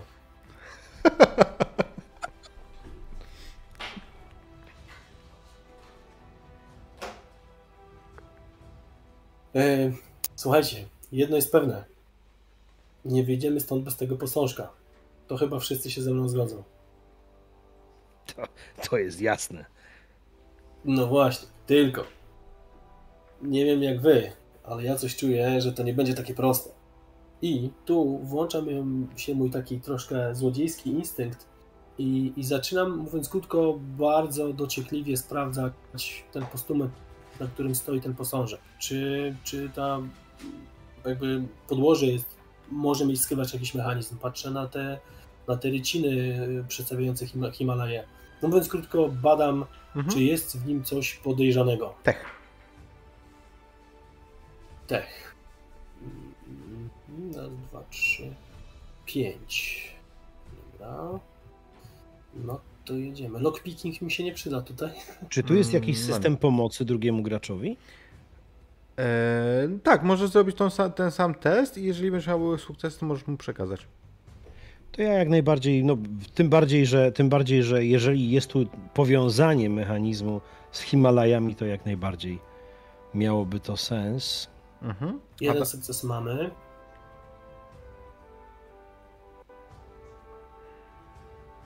Co, ja nieco też się znam na technologii, więc e, też spróbuję pomóc z drugiej strony. No ja Świetnie. niestety nie. Dzięki. Mm, I jest mały już tak, sukces. Dwa małe sukcesy. Słuchaj, tu ewidentnie jest jakiś mechanizm. Natomiast to jest za mało, żebyś y, był w stanie. Jakby potrzebujesz trójki, żeby go odczytać, co on dokładnie robi. Natomiast ewidentnie coś w nim jest. Pytanie. Ja puszować mogę ten rzut? Tak, możesz. Okej, czekaj, bo teraz tak. E, Rozumiem, że. e, A nie, bo Masz, masz, parę, dwu, masz parę dwójek, więc y, pozostałe trzy przerzucasz Mhm. i musisz mieć albo dwójkę, albo inną parę. Czy te pomocne też Czyli mogą być trzy- puszowane, czy nie? I tylko jeżeli mają y, sukces, czyli w tym przypadku Magda Okej. mo, m- Mhm. może przerzucić te dwa. Okej. Wiesz co, ja przerzucę. E, Laka tracę, tak? trzy- Przerzucę. Nie, nie, nie, nie, nie trać szlaka. Po prostu jeżeli Dobra. nie, nie Ja będziesz miała piątki albo innej pary, to tracisz tak jak teraz. No nie mam. No to po prostu nie masz żadnego sukcesu teraz. Okej. Dobra, a ja próbuję trzy To, to już tak. Chyba, chyba coś. Ale jednak nie. Jest. Pięknie, mam ekstremalny wręcz sukces, bo mam Tak. jeszcze dwie Czyli dwójki. cztery. No. Więc, więc czwóreczkę mam. Okej. Widzisz ewi- wobec tego ewidentnie, że posążek, no cóż, no hej, dlaczego. Ta pułapka musiała się tu znaleźć, to jest pierwszy raz jak gramy w ten system. E, Jak zabierzesz posążek, to po prostu tam ewidentnie jest coś, co, co za, zadziała. Okej. Mm, hmm. Musielibyśmy coś spróbować pod to podłożyć. Bo mówię to reszcie ekipy, słuchajcie, w momencie kiedy podniesiemy ten posążek, uruchomi się jakaś pułapka i patrząc na wymyślność konstruktorów, no to może być z nami kiepsko, jak go podniesiemy. I pytanie tylko, czy jeżeli podmienimy coś o podobnej wadze, cholera wie ile ten idol waży, e, to czy nam to uratuje tyłki, czy to zwolni mechanizm, który nas po prostu weźmie i pozabija. Ja jestem za podniesieniem oczywiście. Joe, ty się nie zastanawiaj, chodź tutaj! Chodź tu z lewej!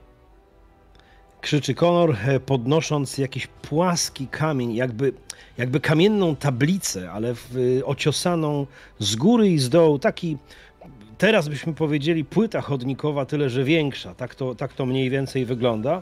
Ale gdyby mm, delikatnie nasunąć to i przesuwać tego idola, nasuwając tą płytę, mogłoby się udać. Okej. Eee, W porządku, nie, nie będziemy tego rzucać. Ty, tylko jakby jak zapadnie decyzja, to, to poproszę was o informację. No, robimy to. Więc kiedy przesuwacie tego idola, to w pewnym momencie, kiedy on jest przesunięty już tak, tak że wyjechał jakby poza swój obrys, to słyszycie klik. On przewraca się i wtedy widzicie, że z niego z dołu wystaje taki bolec, który musiał w coś wchodzić. Płyta chodnikowa bolca nie ma. I za waszymi... I s- Jeszcze raz. Ja tam szybko wkładam, ja tam szybko wkładam palec. Yy, Za późno. wiesz co, wkładasz palec i czujesz, czujesz, że tam się rusza, nie? Natomiast Mhm. za wami słyszycie dźwięk tej przesuwanej płyty. Okej, Szybko, dobra, ale nogi! Powiedz, powiedz mi jedną rzecz, czy jak ja będę trzymał ten palec, to ta płyta przestanie się ruszać i to jest na zasadzie takiej, że jak ja przytrzymam, to oni zwieją, a ja zapewnię im drogę ucieczki? Jeżeli wsadzisz palec głębiej, yy, dobra, miałeś 4, to ci powiem. Jeżeli wsadzisz go głębiej, tak że zatrzymasz te, to, co się rusza wewnątrz, to tak. No to tak robię. I widzicie, że Barpi wsadził ten palec głębiej i te drzwi już częściowo domknięte, tam został taki mały prześwist i został, został no, natomiast przestał się zamykać. No na co się kurwa patrzycie? Ja ci powiem, Przecież nie będziesz tak tu patrzymy. stał z tym palcem. Y, Słuchajcie, Czekaj, co ty możemy coś tam- Szpikulec? No Jak? A. Przecież jak wyciągnę palec, to się drzwi zamkną i wszyscy tu zostaniemy. No co ty? Poczekaj, poczekaj. Sięgam po kieszeniach i wyciągam mój multitool, który może jakoś to się da tam zaklinować. On E. w, w tym palcem wypełnia całość. Żeby go uwolnić, musiałbyś mu ten palec po prostu odciąć i go tu zostawić. A. To też jest opcja. Potrzebujesz tego palca. Dobra. Słuchajcie. Potrzebujesz tego palca? No, ale to mój, Słuchaj, palec. to mój ulubiony. Mało Palec tego. albo Dobra, wiesz życie. co? Ja jeszcze, ja, jeszcze, ja jeszcze zapytam inaczej. Bo macie świadomość, że jeżeli ucięcie mojego palca nie zmieni za dużo, y, jeżeli, jeżeli to nie zadziała, to wszyscy tu zostaniemy. Nikt z nas stąd nie wyjdzie. A ja bym jednak, kurde, chciał, że jak już tu wleźliśmy, to taki Conor Arthur McKinley, jak napisze swoją książkę, albo jak ktoś będzie o nim myślał, no to będzie gość, który wyniesie posążek sprzed iluś tam tysięcy lat. No a Sara, jak wróci do męża, to mu pokaże, że kurde ta wyprawa nie poszła na marne. Nie wspomnisz o Itanie, który bądź co bądź będziesz stary miał kupę złota jeszcze, bo będziesz musiał wrócić do wozu. Dobra, słuchajcie, ja tak O, generalnie... Jeżeli ja dobrze pamiętam, to ty mówiłeś, że masz dynamit w plecaku, więc wiesz. No co wiem, dynamit nie wejdzie w to miejsce, palec się zmieści, dynamit nie. Nie, jak Jest się raz. najwyżej zamknie, to odpalimy. Schowałem No się za tym już- postumentem, on jest cały z kamienia, powinien nas ochronić. Pogrzebiemy się żywcem. Dom- Dobrze mówię, nie? Eee, wiesz, no to jest lita skała, więc no trudno powiedzieć, czy, ale to nie jest tak łatwo zwalić, nie? Zróbmy No. tak. My wyjdźmy, zaczekamy na ciebie na zewnątrz, a ty odetnij ten palec. Chyba nie chcesz tutaj zostać i umrzeć z głodu.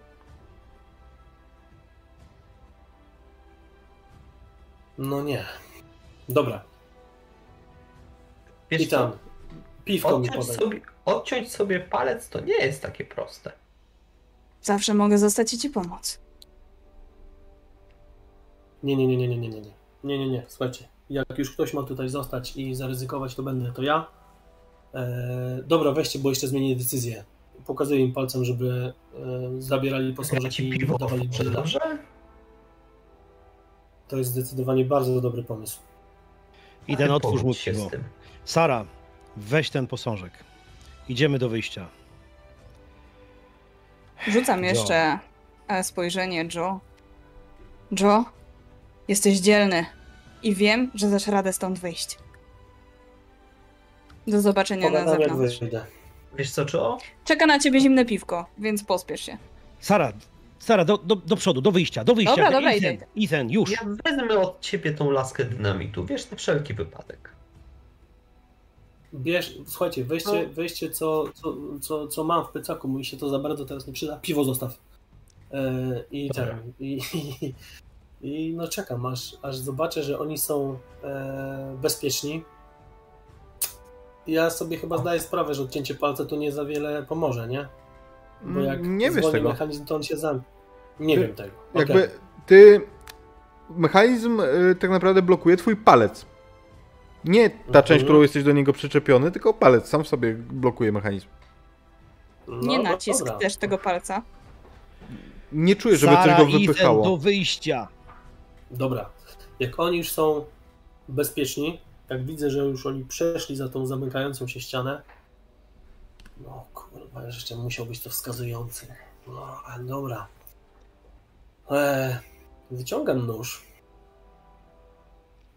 ze swojego, ze swojej kieszeni Eee, I co, no... Kochałem ten swój palec, no on był naprawdę fajnym palcem. Wiele, w wielu miejscach był i wiele rzeczy widział, no ale cóż, trzeba będzie się z nim pożegnać. Eee, Wiesz co ja myślę, że to będzie rzut na Wild Tough. To nie jest kwestia No, tego, ale- czy ty to odetniesz, tylko czy to wytrzymasz, nie? mhm. I w tym momencie, w tym momencie e, ja robię e, ty, w tył zwrot i mówię, poczekajcie tutaj, za cholerę nie wchodźcie do... Oj, Oj. Oj, nie wiem, gdzie mieliśmy nie wchodzić. Idę, ale... Idę tam. Halo, halo, halo, halo, jestem, jestem? Nie jesteś. Świecie. Jestem z powrotem, tak? Tak. Zafrizowaliście mi. E, Nie wchodźcie, za cholerę nie wchodźcie z powrotem. Dobiegam do Joego, biorę go, biorę go za głowę, chwytam go za głowę i mówię, słuchaj, jedną rzecz ci muszę powiedzieć. Uratowałeś mi życie. I ja cię tu za cholerę nie zostawię. I w tym momencie, w tym momencie nóż, którego nie widziałeś w mojej prawej, prawej ręce, bardzo szybciutko odcina twój palec. Ciii. A teraz do wyjścia, razem ze mną. Zapierdalamy! Będziesz krzyczał za drzwiami, chodź! Zaciskam zęby. E, No i co? No, tu już nie ma czasu na zastanawianie Mhm. się. Dajemy stąd długą. Okej. E, Wyprowadza Conor e, Barpiego. Barpi rzucę i tak na tough. Mhm.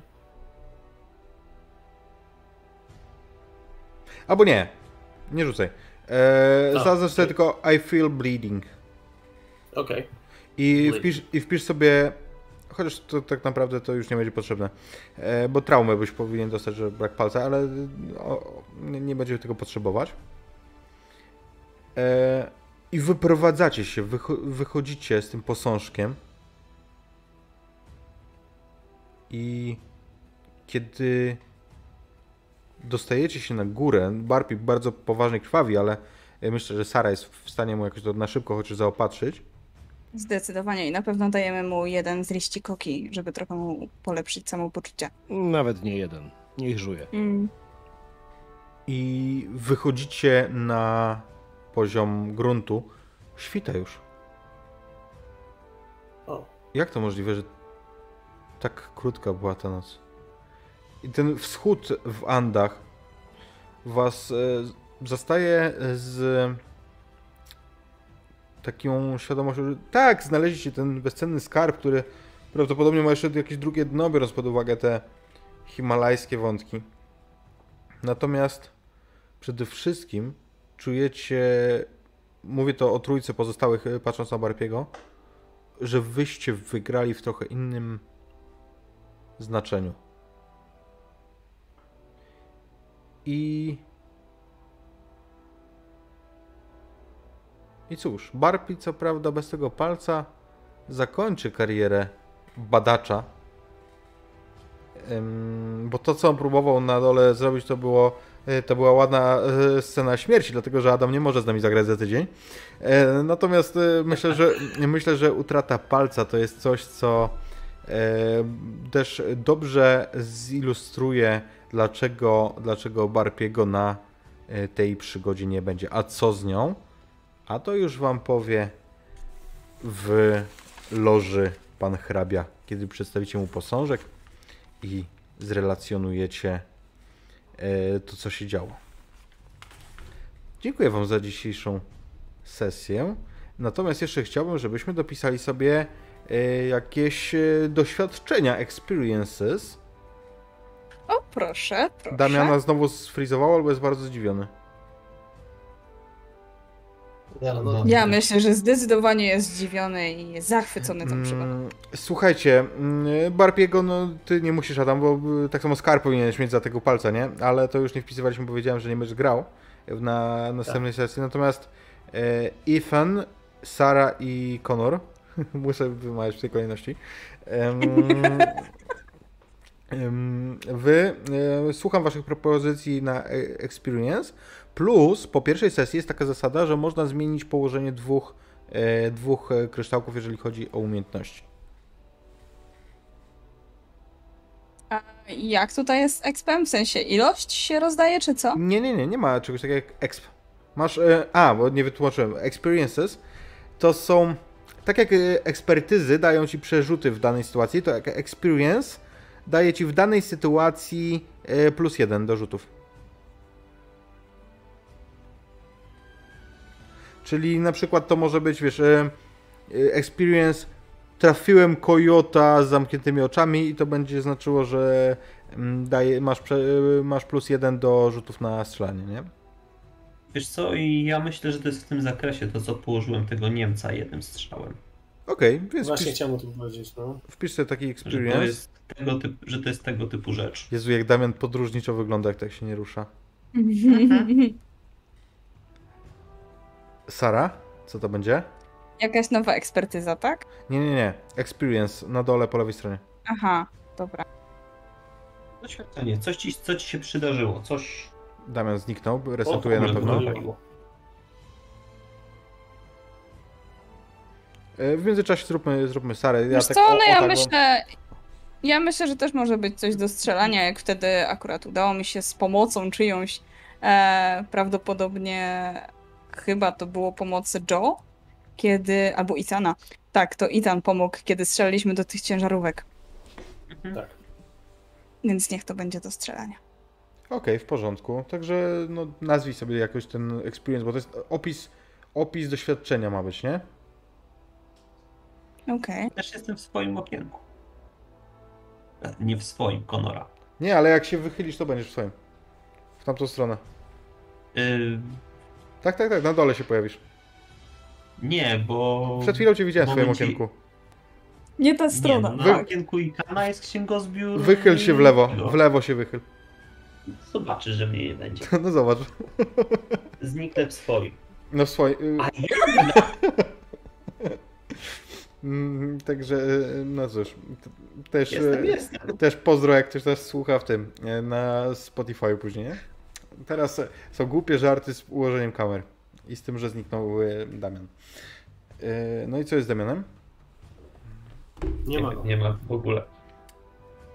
Y, y, y, y, Pewnie coś Ale? recytuję. No. Wywaliło mu net. Napisał. Dobra, słuchajcie.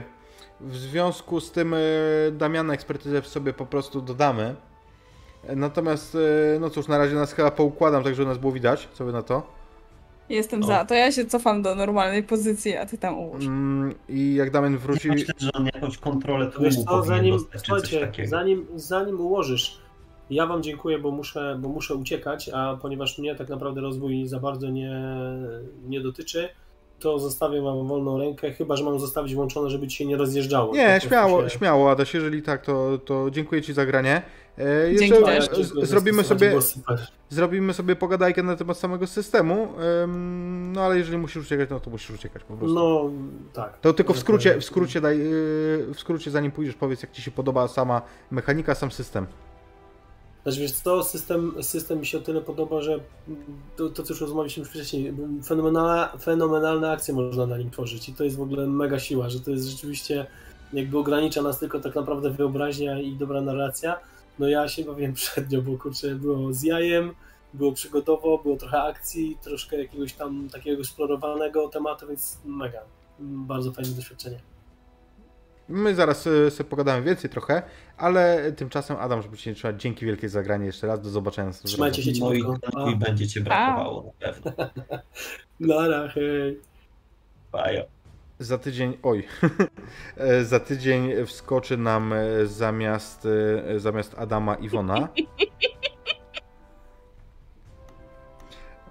Znowu się rozjechało. No tak, tak, tak, przeskoczyło wszystko. Em, dobra, tam wskoczy, o, Sara wskoczy na Maćka i wszystko, dobra, nie. Nie powiedziałem tego.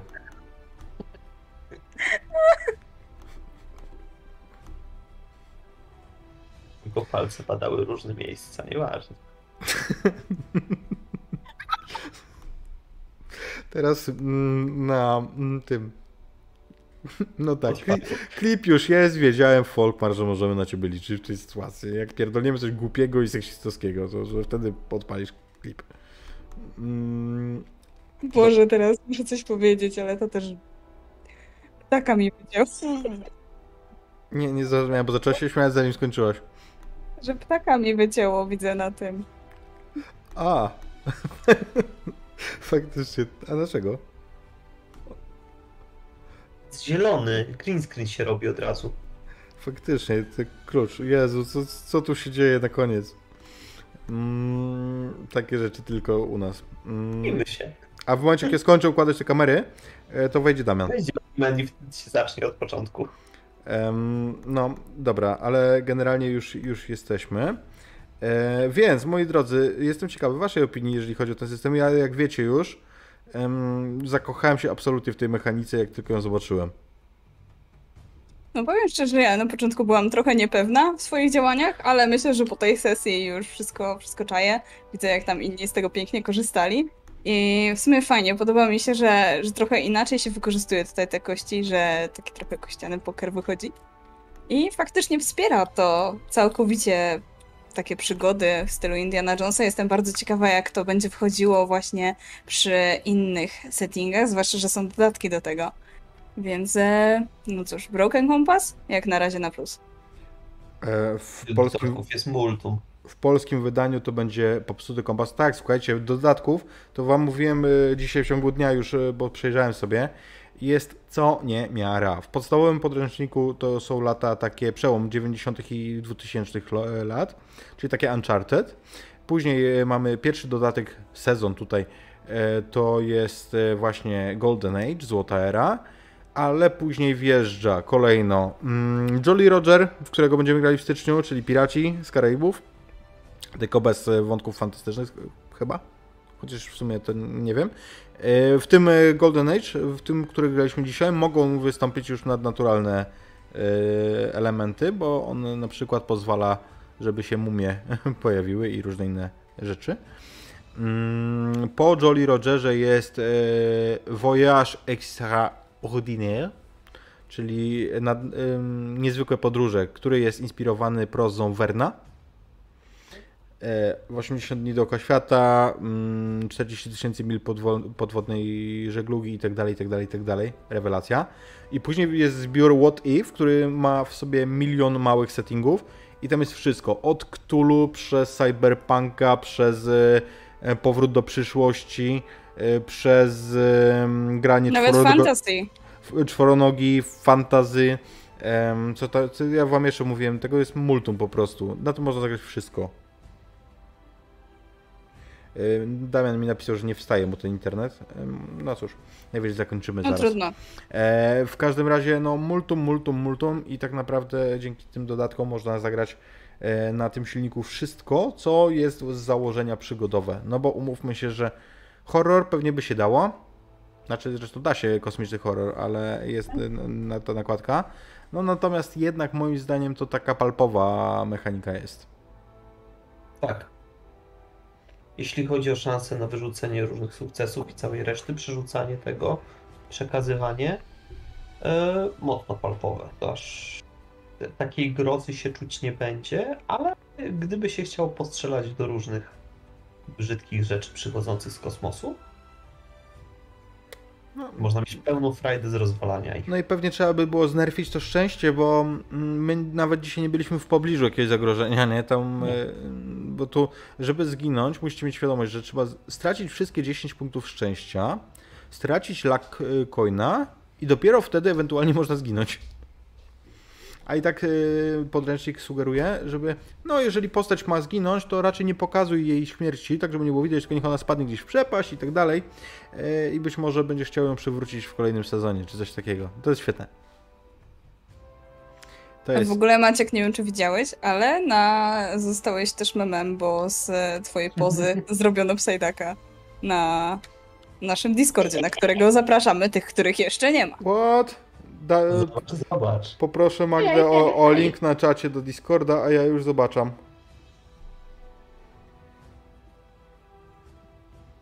Jesteś, jesteś. O chuju złoty. No to Folkmar ma, e, proszę jakogo. go. E, nie, nie ma bana. Totalnie mi się podoba. No, dostanie jakąś nową rolę. Mem master. Wspaniały. Nie przekleję wam go tu celowo. Jeżeli chcecie go zobaczyć, to na czacie Magda wysłała e, link do Discorda. Na czacie na Twitchu, dodam jeszcze. E, I cóż, moi drodzy, żeby nie przedłużać, chyba będziemy kończyć. Co wy na to? Zwłaszcza, że już w piątek będziemy mieć luźniejsze gadanko. Właśnie, w, pią- w piątek zapraszamy Was od godziny 20. Rozpoczynamy naszą Discord Party z e, okazji 500 e, subów na YouTubie. Co prawda już jest ponad 530, bo żeśmy się nie wyrobili, ale to nic.